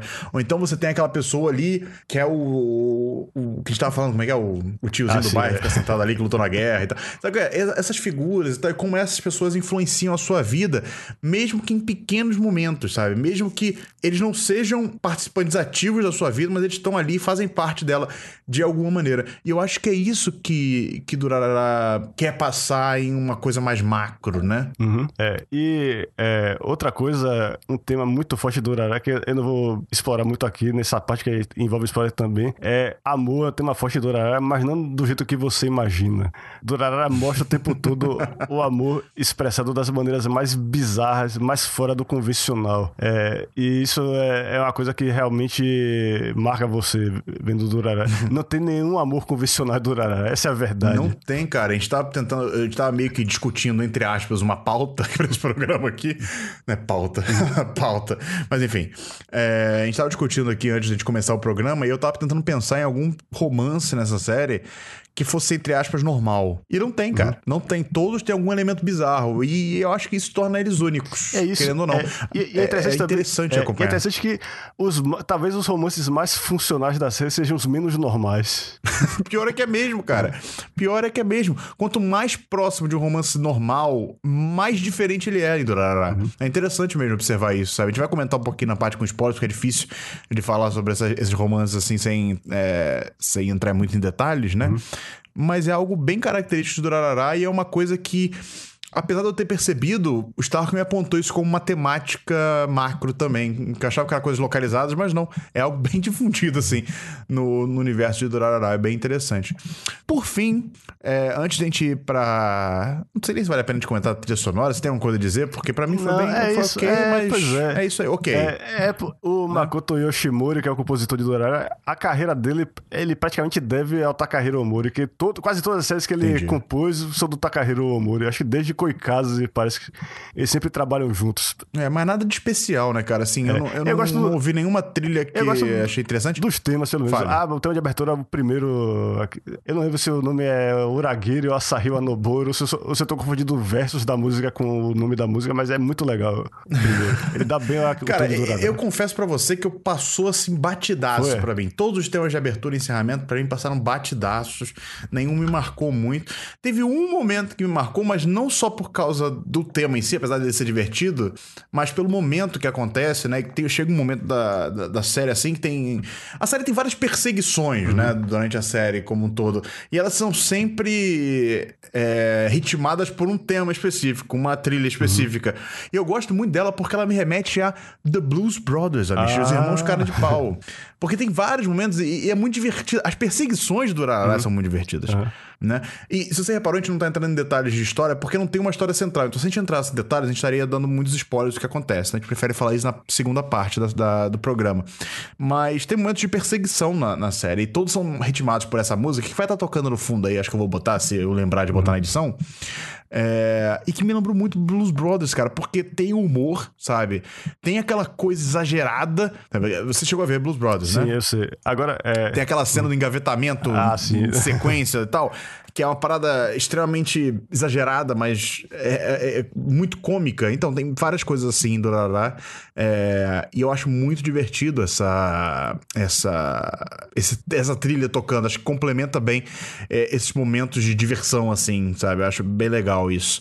E outra coisa que eu gostaria de comentar, que eu acho que é mais é, perceptível, muito mais do que a trilha sonora nessa série, que é a animação, que, cara, tem momentos muito, muito bacanas nessa série. Isso. É, e isso é porque essa foi a temporada produzida pelo Brains Base, que ainda é um ótimo estúdio.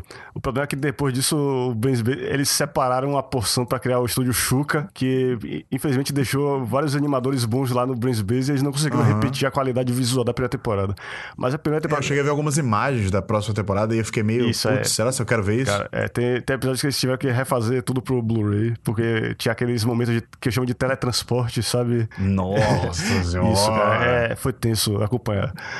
Mas é, Durarara, a, a, primeira temporada é uma ótima produção. É, isso também faz parte do, da razão do sucesso. Agora. Eu... Porque você sabe quem são os diretores de animação? Eu não eu tô procurando aqui, eu não sei se tem essa informação. Só se eu, se é, puxar aqui. Tem alguém conhecido? Vamos puxar. Vamos ao Google. Vamos trazer informações para os nossos é. ouvintes aqui. Vamos lá. Eu, só, eu reconheci a Yuki Kuban do Yomushi Pedro, que eu adoro. Eu adoro. Ela, ah, ela pegou esse. é, é, é daquelas que eu, que, eu, que eu valorizo por, como, por pegar um mangá feio e embelezar muito para mas ela é character designer, não é? Sim, também character designer, mas ela trabalhou no. É. Mas eu só puxei por causa de um episódio aqui. É, em termos de animador. Achei, cadê? Tem uma galera aqui de animação, vamos lá. Não tem um diretor de é, animação. O, é, ah, tá não, aqui, o, o, o Koji Yabu é famoso, sim, pô. O cara fez. É. Fez filme de Naruto, fez o character design de o Tio Kyodai, agora que eu tô vendo aqui. Nossa.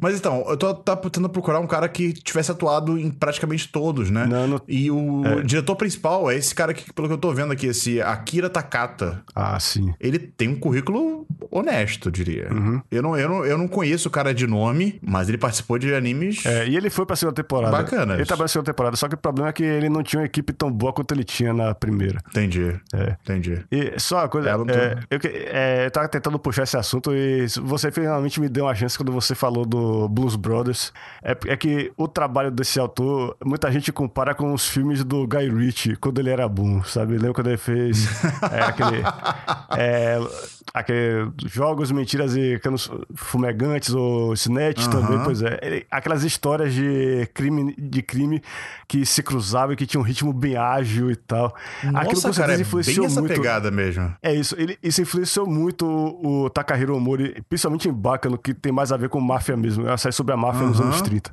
Mas Durarara, ele, pra mim, ele pegou esse espírito do Guy Ritchie e modernizou um pouco mais. E, e é deixou, bem essa pegada. Isso, deixou mais, mais até mais japonês, eu diria. E aí. Pô, Mitch, é. e eu acho que chegamos à parte em que falaremos de spoilers. Hum. Então, se vocês já ainda não ouviram, uh, não viram, desculpe, na verdade, vocês ainda não viram do Rarará, eu acho que essa é uma boa hora de vocês pararem. Prossigam por sua conta e risco. Mas, Starro, para tudo, porque tem que dar notas. Ah, sim, pois é. Pra mim, Durarara é um ótimo anime que me entreteve. É também foi, foi uma série que ela, ela.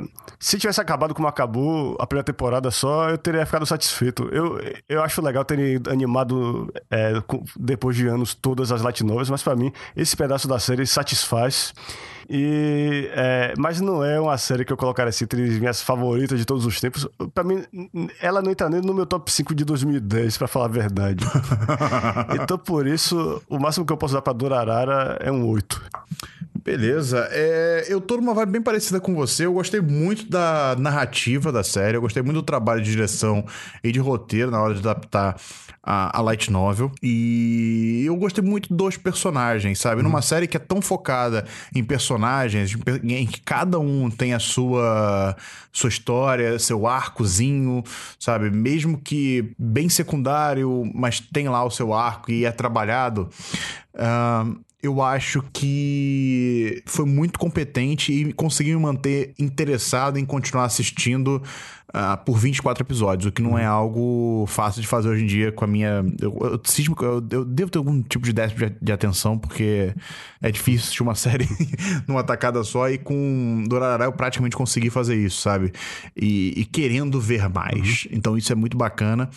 Uh, por outro lado, assim como você falou, também não é uma série que é incrível em nada, sabe? Ela é uma uhum. série muito boa no geral, uma série que entretém bastante, uma série que você consegue consegue tentar ver alguns temas e tal, etc. ainda, mas ela não, não é incrível em uhum. nada. Mas é muito competente. Então, por causa disso, eu vou também dar um 8, que eu acho que é uma, uma nota é, bem justa para uh, Durarará.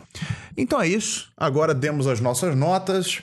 É, lembrando, como o Starman falou, essa é a nossa primeira vez fazendo esse tipo de formato. Então, se vocês têm alguma sugestão, podem deixar aí uh, na descrição e tal. Você achava que a gente devia ter explorado um pouco mais a série uh, já no primeiro bloco, em questão de temas e tal, e discussões, pode falar com a gente, manda sugestão e tal, porque agora a gente vai para os spoilers, vai dissecar um pouquinho mais, falar um pouquinho mais dos detalhes de, de Dorarará. Vamos lá, Star. Vamos.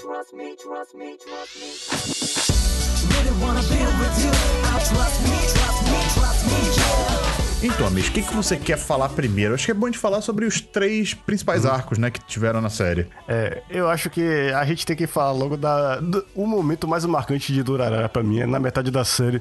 Eu não sei como é que foi nas Light Novels, se acontece na segunda ou na, logo no fim da primeira, mas eu achei fantástica a revelação de quem são os, os dólares e quem é o líder dos dólares.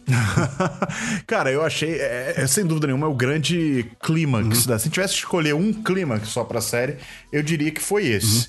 Uhum. Né? E foi o grande payoff uhum. da série, né? Quando é. ele levanta o celular e aperta, e aí a cidade inteira praticamente uhum. acende e, e, é revelado. Porque é engraçado, né? Durante a série inteira tá todo mundo cinza ali, todo mundo que não faz parte da, da sua história, daquele núcleozinho é, tá apagado, mas naquele momento ali é como se a cidade inteira se conectasse hum. para um bem maior, vamos Isso, dizer assim, né? Pois é. E aí é revelado e fica todo mundo colorido e hum. tal, etc. E participando e com som e tal. Então foi um momento. E foi um momento de bastante tensão, né? Um momento ali. É, que criou-se uma situação complicada pro personagem, uhum. né? Eu que era o. O Mikado. Mikado. E ele resolveu dessa maneira. E eu fiquei assim, caraca, eu, eu não esperava que ele era uhum. o. Eu também não, me pegou. e, e foi, e foi aí que a ficha caiu, cara. Por isso é que a série dá tanto destaque para ele. Não é só porque ele é normalzão. é porque ele não é. No, ele, é porque ele só parece ser normal. Ele tem esse lado. Ele, é, ele pode não ser um líder do jeito mais convencional, mas ele conseguiu criar uma ideia fantástica que se espalhou, que cativou pessoas. E, e apesar de funcionar de jeito totalmente descentralizado, funciona. É, cara, ele, é, ele, eu nem diria que ele é um líder, vamos dizer uhum. assim, né? Ele é, ele é um criador. É. Ele criou uhum. Essa máquina máquina, que é o Isso, Dollars, é. mas ele não consegue controlar hum, essa é. máquina. É. Pelo menos não no começo da série. Uhum. Ele, cresce um pouquinho nessa maneira de como controlar o Dollars e tal. É, e o motivo da criação também é interessante porque você faz você entender melhor ele. Ele é um cara que tava sempre procurando algo fora do normal. Ele tem uma vida mais interessante. E, e ele, ele simplesmente teve essa ideia simples de que tal se a gente. Se existisse um grupo em que ninguém tá acima de ninguém, todo mundo é igual, uhum. mas todo mundo se ajuda. Tipo, uma versão utópica da sociedade quase. Uhum. E ele simplesmente botou essa ideia em prática e a ideia ganhou vida própria, de um jeito que acho que nem ele próprio imaginava. É, acabou fugindo do controle dele, hum. de certa maneira, né? É, porque, porque tem um equilíbrio muito delicado. E é, e é por isso que é perigoso um cara como o, o Isaiah se meter nisso aí. É, e o que foi que acabou acontecendo. Hum, pois é. Né? que foi o que acabou acontecendo, e ele hum. usa disso para poder manipular também as coisas que vão acontecendo na, na série. Mas qual foi o arco que você mais gostou, Amish? Foi o, o primeiro arco, o arco da, da menina lá sem cabeça, do ah, cara que matou a menina lá e tal, uma parada hum, muito foi, creepy foi. e com uma resolução muito de boa pro hum. que o cara fez, mas é. enfim, é, Sim, é, pois é. só mostra Sim, quão bizarra isso, é essa é. cidade. É, e daí o tema também do amor bizarro. O Seiji, cara, ele é um dos personagens mais perturbadores da série. Ele, ele é um cara totalmente humano também, mas que por dentro ele é capaz de coisas horríveis. E a, é, a, o, o, amor dele por uma cabeça fora do corpo já é absurdo, mas o que ele faz em nome disso? Ele, ele dá, espanca aquela menina e a irmã dele, que também tem um amor totalmente fora do padrão pelo irmão. É. Transforma ela numa cópia usando cirurgia plástica da, da Celt. Só tem maluco Isso, naquela cara. família, né? Uma uhum. é doente mental, apaixonada pelo porra do uhum. irmão e resolveu fazer uma cirurgia plástica na menina para poder fazer ela, ela parecer com a cabeça que o irmão é apaixonado. Uhum. Uma cabeça de uma Dullahan uhum. que o, acho que o pai dela comprou, não é isso? Foi, do, foi, pai do, um leilão, do médico é. lá. É. Enfim, cara. Entendeu? É, só dá maluco naquela família lá. E é engraçado que o payoff do arco dele foi eles ficarem juntos. pois é. Só que é? Ele, ele, aceitar que a, que a menina é, não era a verdadeira Celt, né? Não era a verdadeira cabeça, uhum. era só uma cirurgia plástica e, e que isso estaria tudo bem, sabe? É, é, suficiente por enquanto e é isso aí. É porque eu acho, velho, que é, isso é por especulação da minha parte, mas eu acho que isso é uma forma que o autor tentou explorar a ideia do amor à primeira vista. Que amor à primeira vista é uma coisa que é considerada romântica nas histórias, mas se você parar uhum. pra pensar, é uma coisa bizarra que quando você se apaixona pela primeira vista, você se apaixona pela aparência de uma pessoa e não uma pessoa totalmente formada. Você não conhece a pessoa direito, mas só de ver o, rosto você uhum. se apaixona. E E é isso, ele desumanizou o amor por primeira vista do jeito mais, mais é, macabro possível. Fez um cara se apaixonar por uma cabeça é, fora do corpo. E no final, o, a, e, o, e o pior de tudo é que no final ele acaba tendo esse relacionamento bem funcional com essa menina. Por, por isso, porque é, ele, o amor dele é tão simplório que só o fato de ela ter o rosto é suficiente. Ele não tá nem pra personalidade dela. E ela, coitada, ela é tão apaixonada pelo cara também. Uma... Ela é meio que uma stalkerzinha, isso, stalker, né? É, isso também.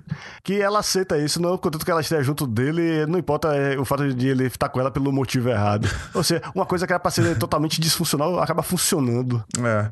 E, e, e, e, nesse arco teve o primeiro momento que eu falei assim, caralho, que eu falei assim, opa, vi a primeira interseção, né? Uhum. Que já tava estranha essa ideia de ser uma cabeça. E quando ele fala que o nome dela era Celt, né? Uhum. Que aí eu falei assim, ih, caralho. é tipo, vai dar merda e tal. E aí, enfim, acaba não dando em nada, né? Porque o plot da cabeça da Celt muda completamente de, de foco. E o arco da Celt passa de quero me saber quem eu sou e de onde é que eu vim e quero me autoconhecer, né? Auto-encontrar uhum. e tal, muda para vou me aceitar do jeito que eu sou, qual é o problema de eu ser assim? E é engraçado que esse tipo de coisa me lembrou muito é, na hora, não sei porque ele fez associação, você fez associação lá com o Amor Primeira uhum. Vista, e eu fiz a associação na, no arco da Celt com questão de adoção, cara. Uhum. Porque muita gente que é adotada, né, quer ir em busca dos pais biológicos, né? Quer ir em busca dos pais biológicos, saber de onde é que ele veio, sabe, as origens dele e tal. Quando na verdade, você parar pra pensar, cara, isso não importa, uhum. sabe? Não importa de onde você veio, quem foi seu é. pai, quem foi sua mãe e tal. Eu sei que isso é um vazio que existe na, na, nas pessoas, mas na prática isso não importa. E essa é a, é a jornada a, pela, pela qual a, a Celt passa, né? Que é justamente começar no primeiro momento uh, se indagando de onde é que ela veio e falando que ela não se sentiria nunca completa se não soubesse de onde é que ela veio, o que ela quer, quem ela é, se ela não tivesse as memórias do passado dela e tal. E só que ela percebeu que isso só estava atravancando a vida dela no presente, uhum. sabe? E ela podia muito bem viver a vida dela que ela tinha agora e, e saber uh, aproveitar as coisas que ela tem ali naquele momento, sabe? Ao invés de ficar o tempo todo presa ao passado, uhum. sabe? Presa a essa suposta origem dela que definiria quem ela é. Não, quem define quem ela é é o que ela tá fazendo, Isso. desde a época que perdeu a cabeça, uhum. sabe? Isso é muito interessante. E eu gostei muito do, do final da série, que é justamente ela tentando seduzir lá o médico lá. O China. Sabe qual é? é? Porque mostra exatamente isso, mostra ela se aceitando totalmente do jeito que ela é. Tá. Porque ela fala assim: não, agora eu tô realmente me aceitando, eu tô realmente querendo te seduzir aqui, cara. Então, eu não tô fazendo isso assim porque, sei lá, whatever.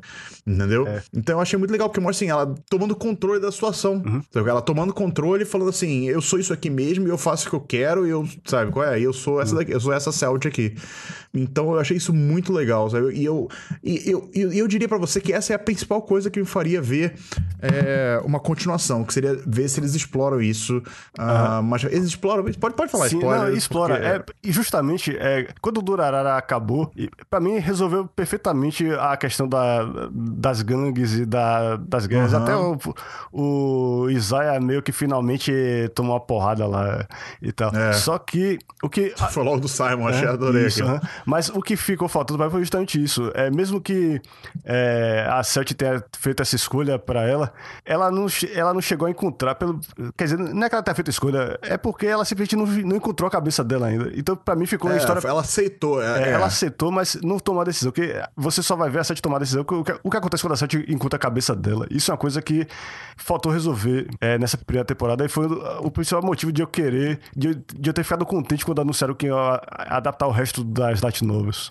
É, talvez eu acabe vendo as próximas temporadas justamente para poder saber desse plot. Uhum. Porque, como você bem falou dos outros, é, eu tô bem satisfeito. Inclusive, esse último plot que foi da gangue dos é, cascóis amarelos, uhum. bem chatinho, na minha opinião. Ah, você achou? Não, eu, eu achei meio eu chatinho. Eu por causa da, da, questão do. Eu gosto de. Quando eu tento fazer uma referência aos três reinos, tipo Yu Yu Hakusho, naquele último arco lá. Do... Não, a única coisa que eu gostei foi a maneira surpreendentemente natural de botar, entre aspas, os três protagonistas. Isso como os três cabeças das paradas que estavam é, rolando, sabe? qual é? Isso, porque E eu não achei forçado. Isso que é mais louco. Eu não achei forçado. é, eu, eu, eu gosto muito da história da, da Saika, da, da. Não, ela é muito boa. Ari. Muito boa. É isso, que é- Muito boa.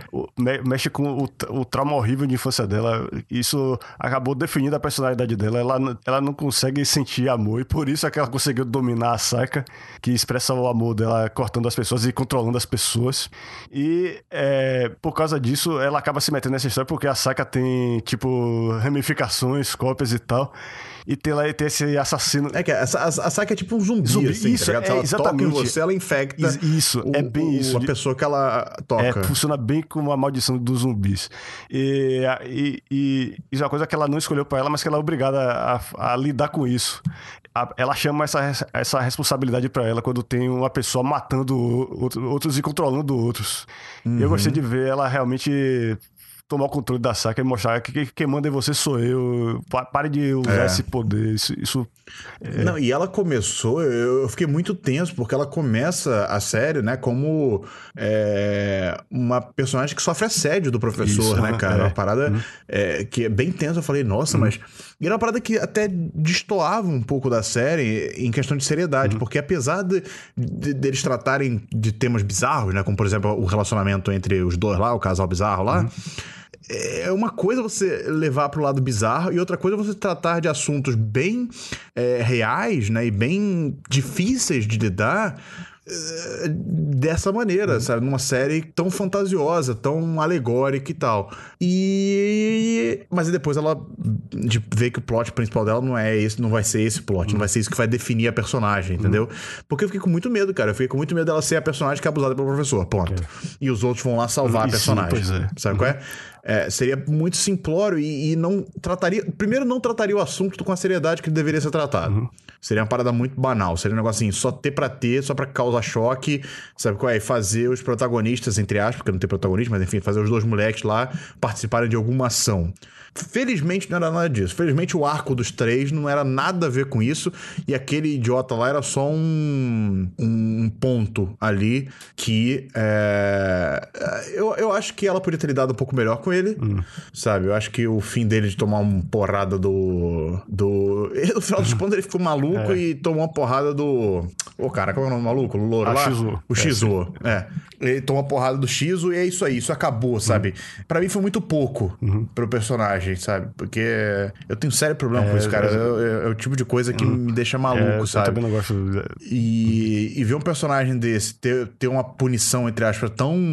Então, Branda, é. É, sabe, me, me deixou um pouco assim, porra, podia ter. Sabe, ela, ela é tão poderosa, ela conseguiu controlar um poder tão grande.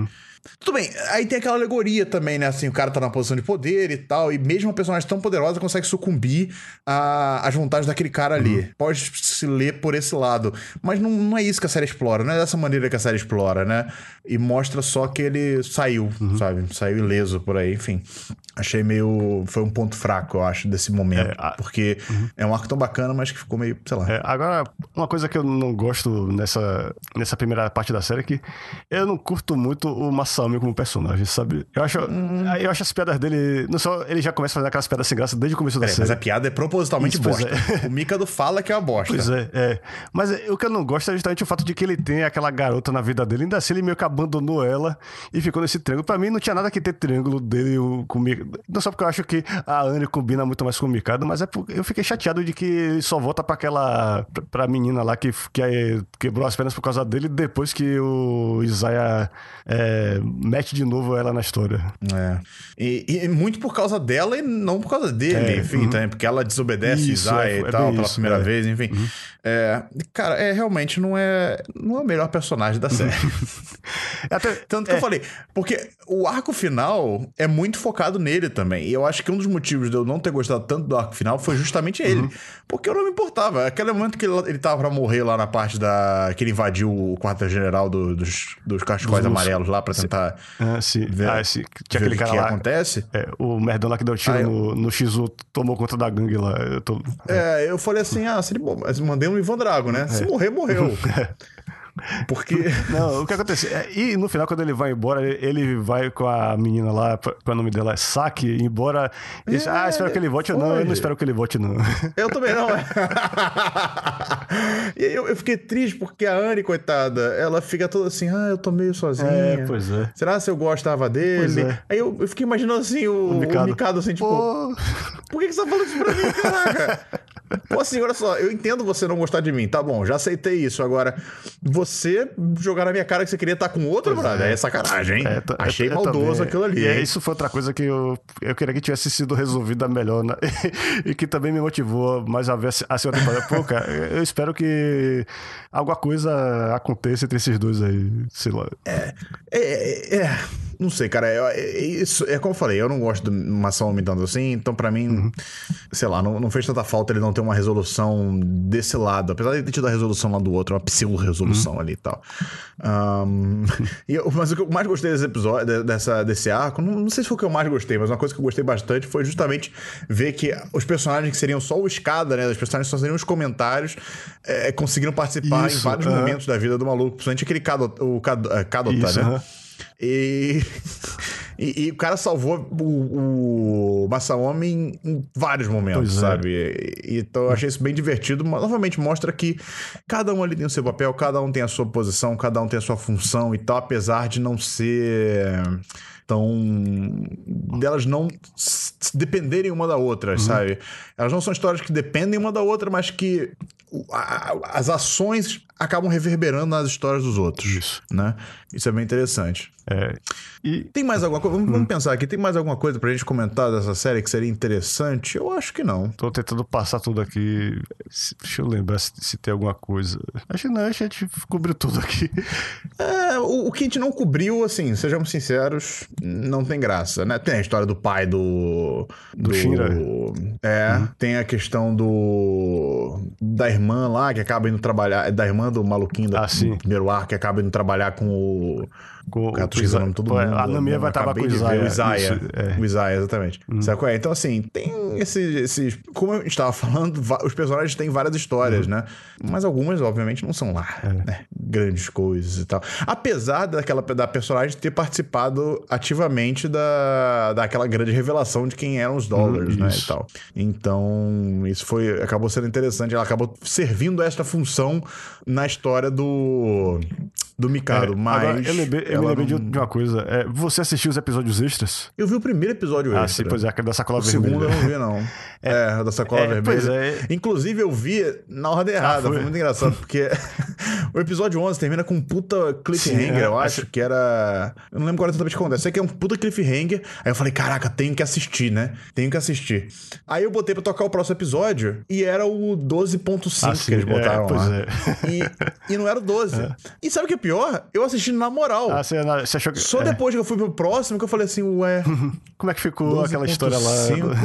do, É, eu lembrei, peraí, aquela história.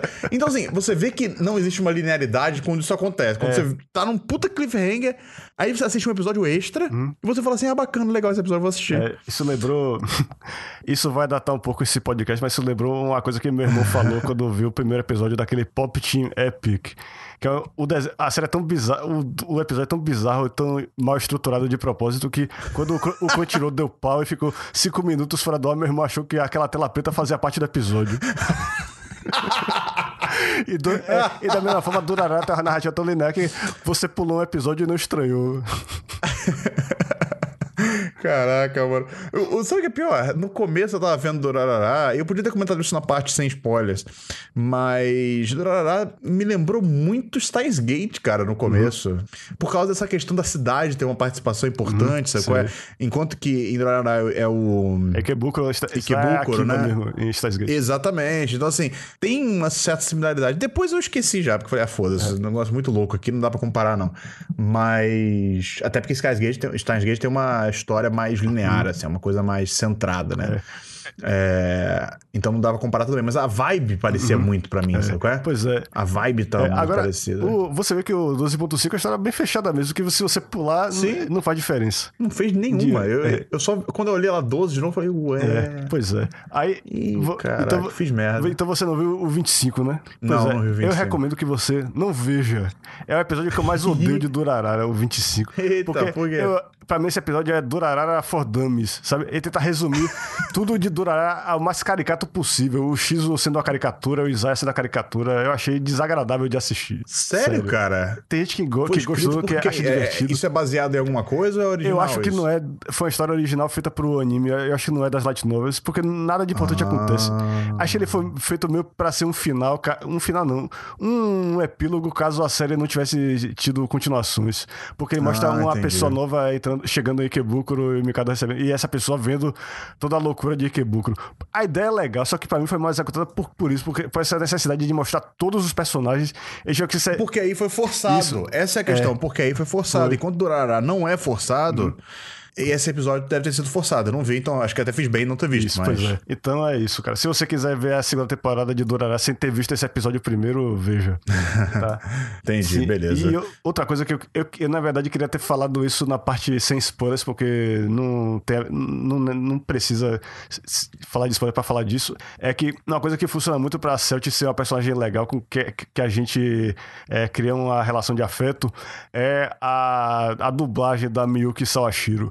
Isso foi uma grande. Pior que é mesmo. E, e, e é uma coisa que talvez não fosse nem para acontecer, porque ela é uma personagem que não fala, ela só se comunica usando aquele. É, é um page ou é um smartphone aquilo ali, que ela fica digitando toda hora? É um smartphone. É smartphone. Pois é, ela só usa o smartphone dela para escrever.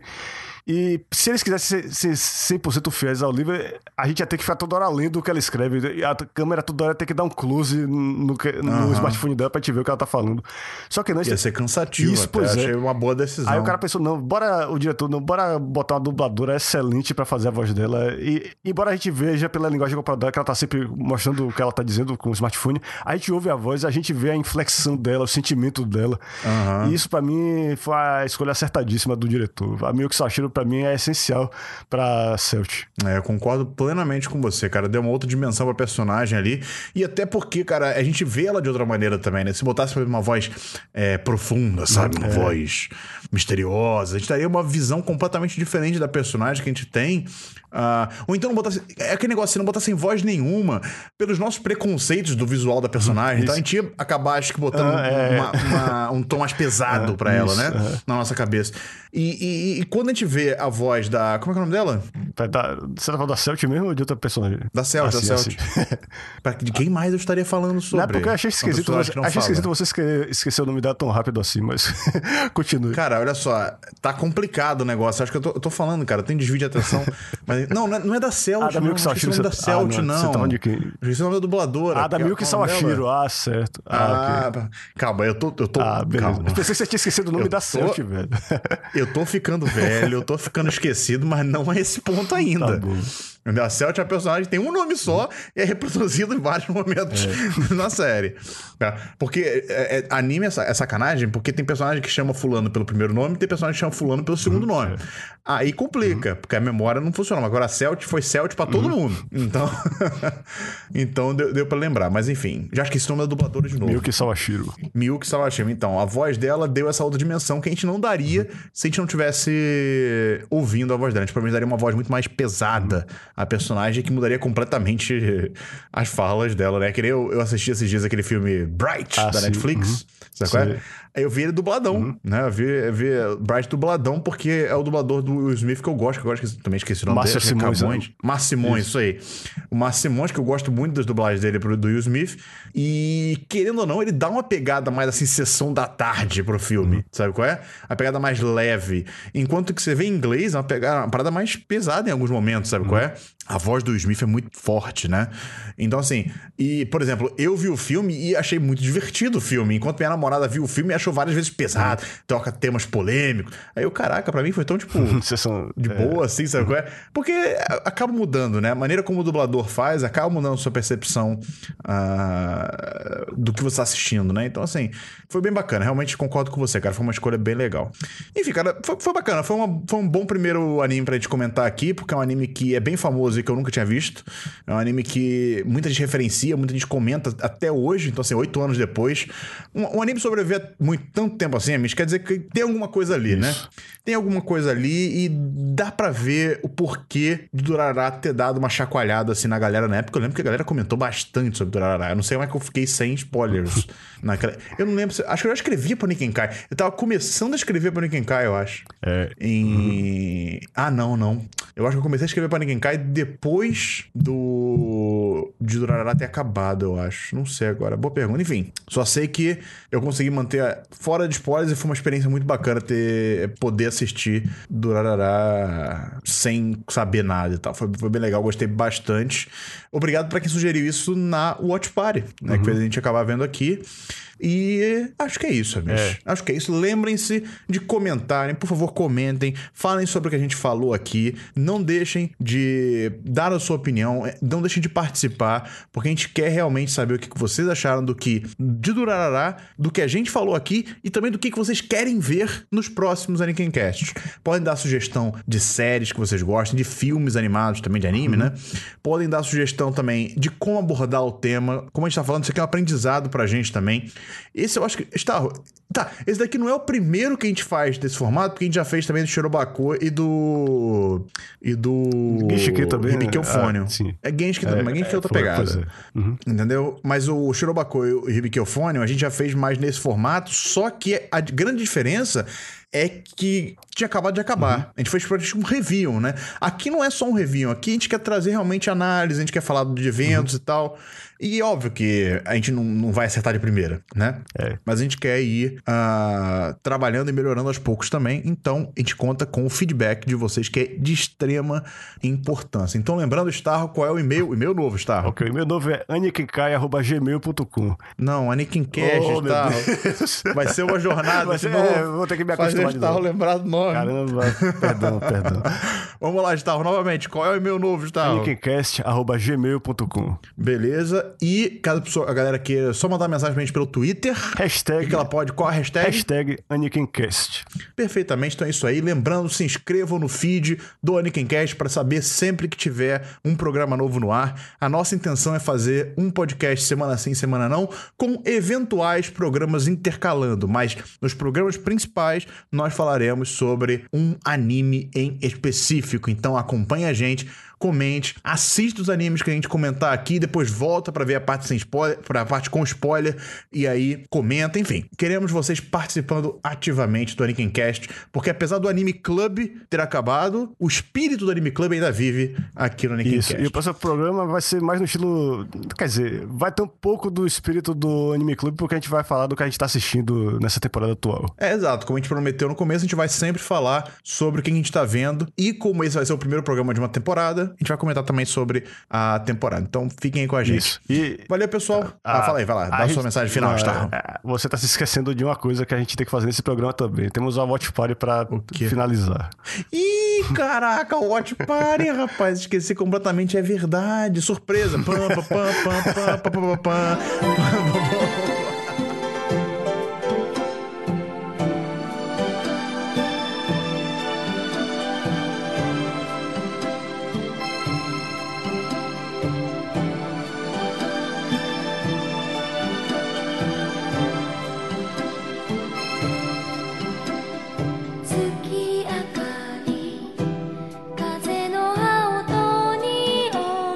Esqueceu É. da Watch Party, é, rapaz. isso foi, é é, verdade. foi um trem que tá, é descarrilhou verdade. completamente essa watch party, porque a gente não conseguiu ter a regularidade necessária. Nossa. E como a gente não queria atrasar muito o início da watch party de Durará, que acabou não sendo watch party, acabou sendo esse programa que vocês acabaram de ouvir. Mas a gente ainda assim, pra não deixar tudo inacabado, As pessoas estão ouvindo o Watch Party antes da Watch de terminar o Watch Isso, Party. é. Eu é, é. Então é isso, pessoal. Estamos devendo o que a gente achou dos sete últimos episódios do OVA de Record of Lodoss War. Bom, quando a gente tinha largado a Watch Party de Record of Lodoss War, estava prestes a acontecer o evento mais importante da série, que era a Batalha dos Heróis. É o duelo entre os reinos de dois... é, Ah, esse, lembrei agora, isso aí, isso, é verdade. dois heróis da guerra anterior, da grande guerra anterior de Lodos, que agora se tornaram reis e agora estão é, em lados opostos. Porque cada um tem um objetivo diferente. Um quer a paz, outro quer dominar Uhum. a ilha. Então acaba sendo esse momento inevitável que finalmente acontece. E é um momento que, que eu achei talvez o, o, melhor momento desse OVA, porque a animação ficou legal de repente. A animação desse OVA é boa, Sim. mas ficou melhor. Não, é, a animação é bacana, mas eu entendo o que você quis dizer, porque ficou realmente muito legal essa guerra. Pois é, eu não tava esperando que eles fossem, e acabou do jeito que eu não esperava. Os dois, os dois reis morreram, mudou bastante o status quo da ilha. Ah, talvez o panorama da, da ilha toda mudou por causa disso aí. E como resultado também, a gente finalmente ficou sabendo qual é o papel da, da Carla, da bruxa cinzenta na história. Que é, é uma hora parece que ela tá ajudando os vilões, outra hora parece que ela tá uhum. sabotando eles. E a verdade é que ela tá sabotando os dois lados, porque ela quer evitar que alguém domine a ilha. Ela fica fomentando a guerra para evitar essa que o poder se centralize em algum reino. Ou seja, teoricamente ela teria um motivo nobre. É, é isso, porque assim. no passado dela, o, o antigo reino dela chegou a dominar a ilha. E isso causou muitas desgraças.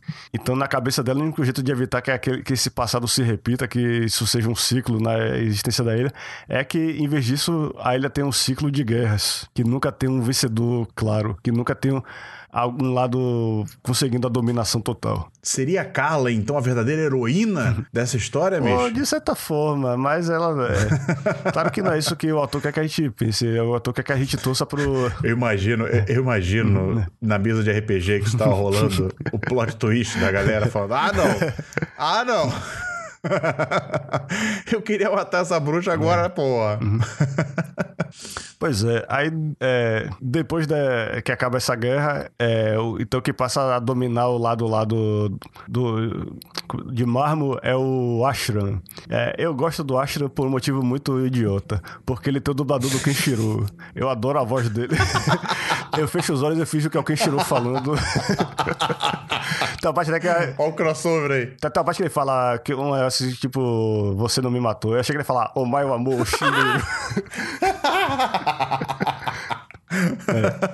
é. Eu fiquei contente quando ele virou o novo líder lá do de Marmo. Mas é, enquanto rola esse, essa mudança no panorama da ilha, o, o a, a turma lá do Parne acaba conhecendo mais personagens pro grupo, que são aquela mercenária lá e o parceiro dela, que é tipo um berserker, né? O nome dela é Shiris, uhum. o nome dele é Orson.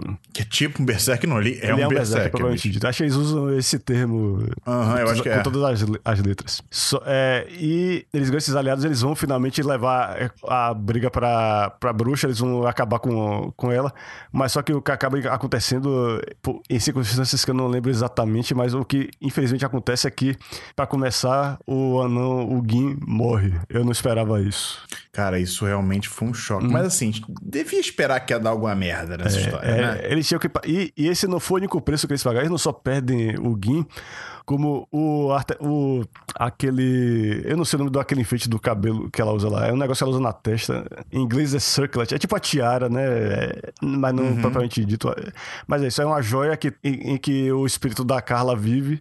E o, depois que ela é derrotada, o, é, ele. É, eu acho que o, a tiara tá na, na água, alguma coisa assim. Aí o Chuck, que, é, que, pega o que ladrão, é o ladrão, né? ele não vai trair a essência dele. Ô, oh, que é isso aqui? Ele pega e pronto. Eu, eu acho, não, não é possível que isso aconteça. Pois é, o Woody Chuck agora é a Carla. Ela é a Carla é. Chuck. E o que achei mais engraçado nisso é que o dublador do Woody Chuck, o Norio Wakamoto, é o cara que só faz vilão praticamente. Ele fez o Vicious com a Bebop, ele fez o. Ele faz o Bison, o Vega, que, no Japão, que é o chefão do Street Fighter. Então, é, essa, essa série era uma série rara em que ele fazia um dos heróis, apesar de ser um ladrão. Mas não, ele acabou virando mais um vilão pra galeria dele. Ele virou a Carla.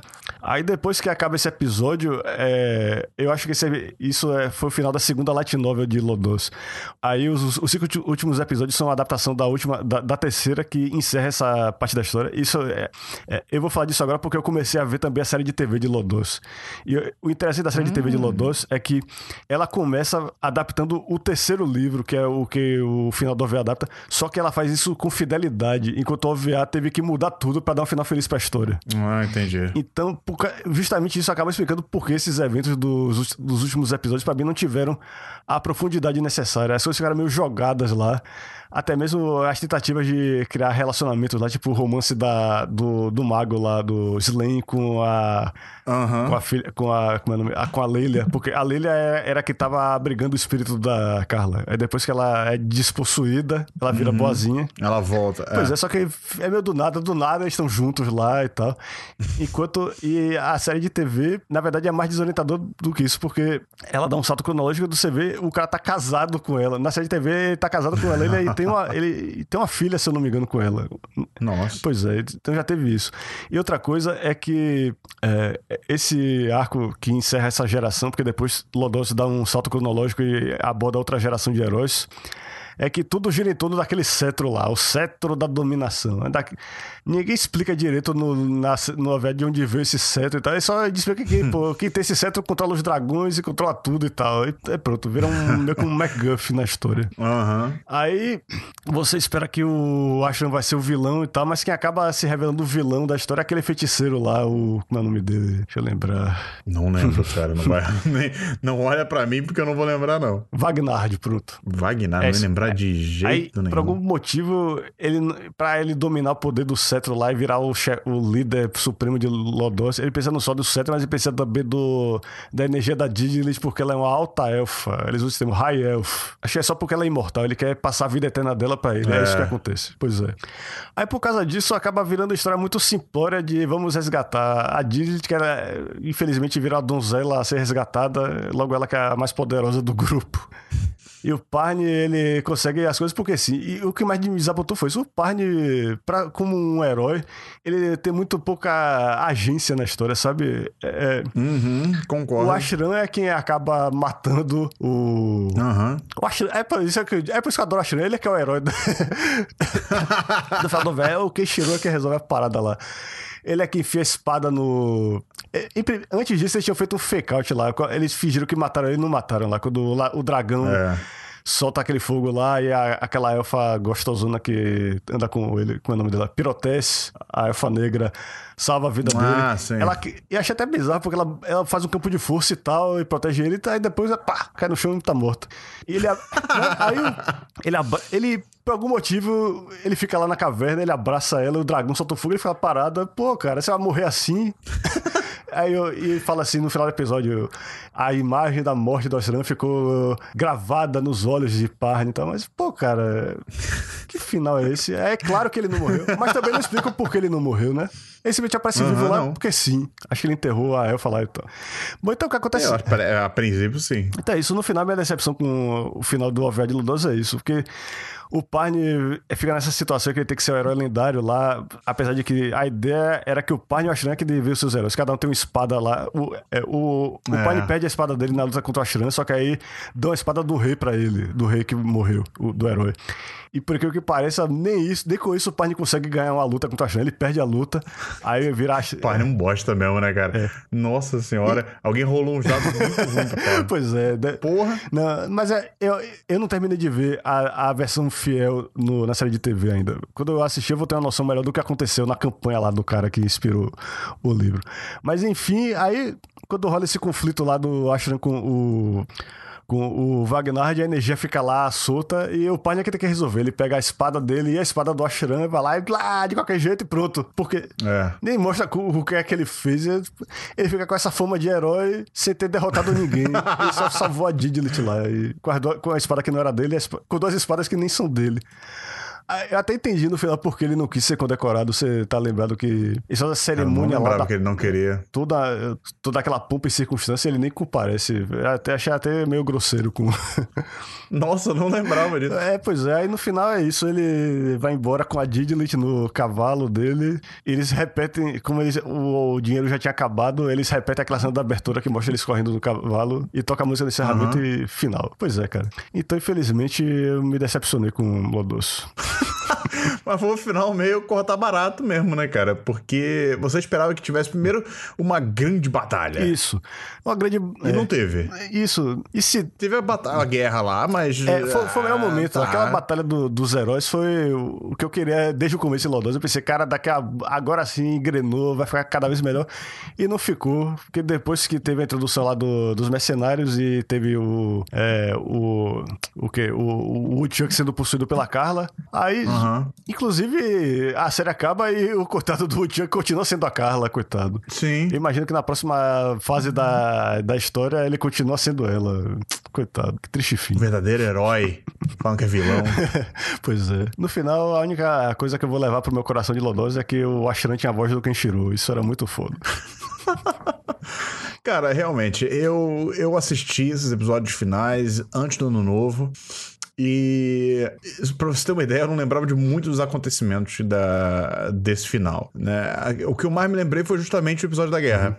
Então, isso quer dizer muita coisa. Quer dizer que o clímax foi no momento errado, eu diria. é. né? Eu acho que ou o clímax foi no momento errado, ou o final foi muito corta-barato, porque deveria ser mais empolgante, sabe? Deveria ter uma grande batalha e o Parner deveria ter sido um herói mais interessante de você acompanhar, sendo teoricamente o personagem principal ali daquela história, né? Daquela lenda e tal. É, ele, acho que não entregou nenhuma dessas coisas e tal. A animação é boa desse, desse OVA. Ela é um tanto quanto inconstante, obviamente, tem coisas melhores, coisas piores mas no geral ela é boa. E, e é isso, cara. É uma história. Eu entendo que foi tipo assim: ah, foi um dos primeiros, né, nessa questão de abordar tipo RPGístico e tal em anime, pá, pá, pá. Hoje em dia você tem muito mais é, opção pra ver esse tipo de coisa, então. É, em histórias melhores também, mas dá pra entender como o Lodoss fez sucesso e, e, e- ele é, cara, é, é quase um caverna do dragão, assim, japonês, tá ligado? É, é, é uma história que é bem clássica, sabe? Um, um RPG, um mundo de fantasia muito clássico, mas quando se você parar pra ver, assim, a substância não tem muita. É, Né? Eu acho que isso prejudica um pouco a ideia de, de, de Lodoss. É, e a gente pode dar notas. Vamos, vamos dar notas. Já que está aqui, já que você lembrou que a gente tinha que falar dessas ani- desse anime, vamos dar notas, vamos dar notas. Eu, eu não lembro qual foi a nota que eu dei, inclusive. Ah? Deixa eu pegar minhas Tá. anotações aqui. Tá, então, enquanto- você procura, eu só vou dizer que eu, o máximo que eu consigo dar pra esse anime é um 5. Eu acho que é, ele tem um ponto de partida legal, ele tem um, ele cria um mundo legal que é, Uhum. é simples, mas é interessante de, de acompanhar. Você entende como é que funciona a ilha e quem são os reinos e tal. Só que a execução é importante, tem que ter reviravoltas melhores. E as melhores que acontecem são no meio do, do OVA. Depois que acaba, vira história muito convencional de vamos resgatar a garota. E, não- Uhum. e, e quando acontece algo surpreendente, é surpreendente de um jeito ruim. É, cara, eu, eu, eu vi aqui, minha nota foi 5 também. Porque Ah, minha nota 5 é aquela nota average, assim, né? Aquela Sim, nota. Eu não achei ruim, sabe? Eu não achei ruim, eu não achei. Pô, mas aí pensando agora, eu não sei se eu deveria. Você quer dar menos? É. Não, eu acho que 5 é uma nota honesta. 5 é uma boa nota pra dar pra, pra Lodoss, porque ele tem momentos interessantes. E eu, e eu me diverti. Sabe o que eu me diverti mais com Lodoss? O quê? Eu me diverti mais pensando como as coisas aconteceram numa mesa de Ah, RPG. sim. É, esse ângulo é. Eu me diverti. é, eu me diverti pensando na hora da tomada de decisão, na hora dos plot twists, sabe? Na hora das roladas de dado. Eu, eu fiquei pensando em tudo isso e eu me diverti mais com isso, como jogador de RPG, do que com a história em si. Então acho que isso de valeu, pelo menos eu me diverti. Então acho que um 5 é uma nota bem é, aceitável. Esperava mais, pelo nome que o Lodoss carrega, eu esperava muito mais. Mas é, foi ok, foi, foi divertido. Então 5 é honesto. Enfim, acho que agora É, sim. sim, agora sim. Acho que agora já é o terceiro encerramento desse programa. Entendeu? Então agora podemos nos despedir dos nossos ouvintes. Muito obrigado, queridos ouvintes, por terem ouvido até aqui. Espero que vocês tenham gostado. Sei que não somos perfeitos, sei que temos muito que aprender ainda nesse novo formato. Então contamos com o feedback de vocês e até o próximo encontro. Não, esse é o Anime Club. Agora não tem encontro, mas tem o próximo programa do Anikin Cast. Falou. Falou.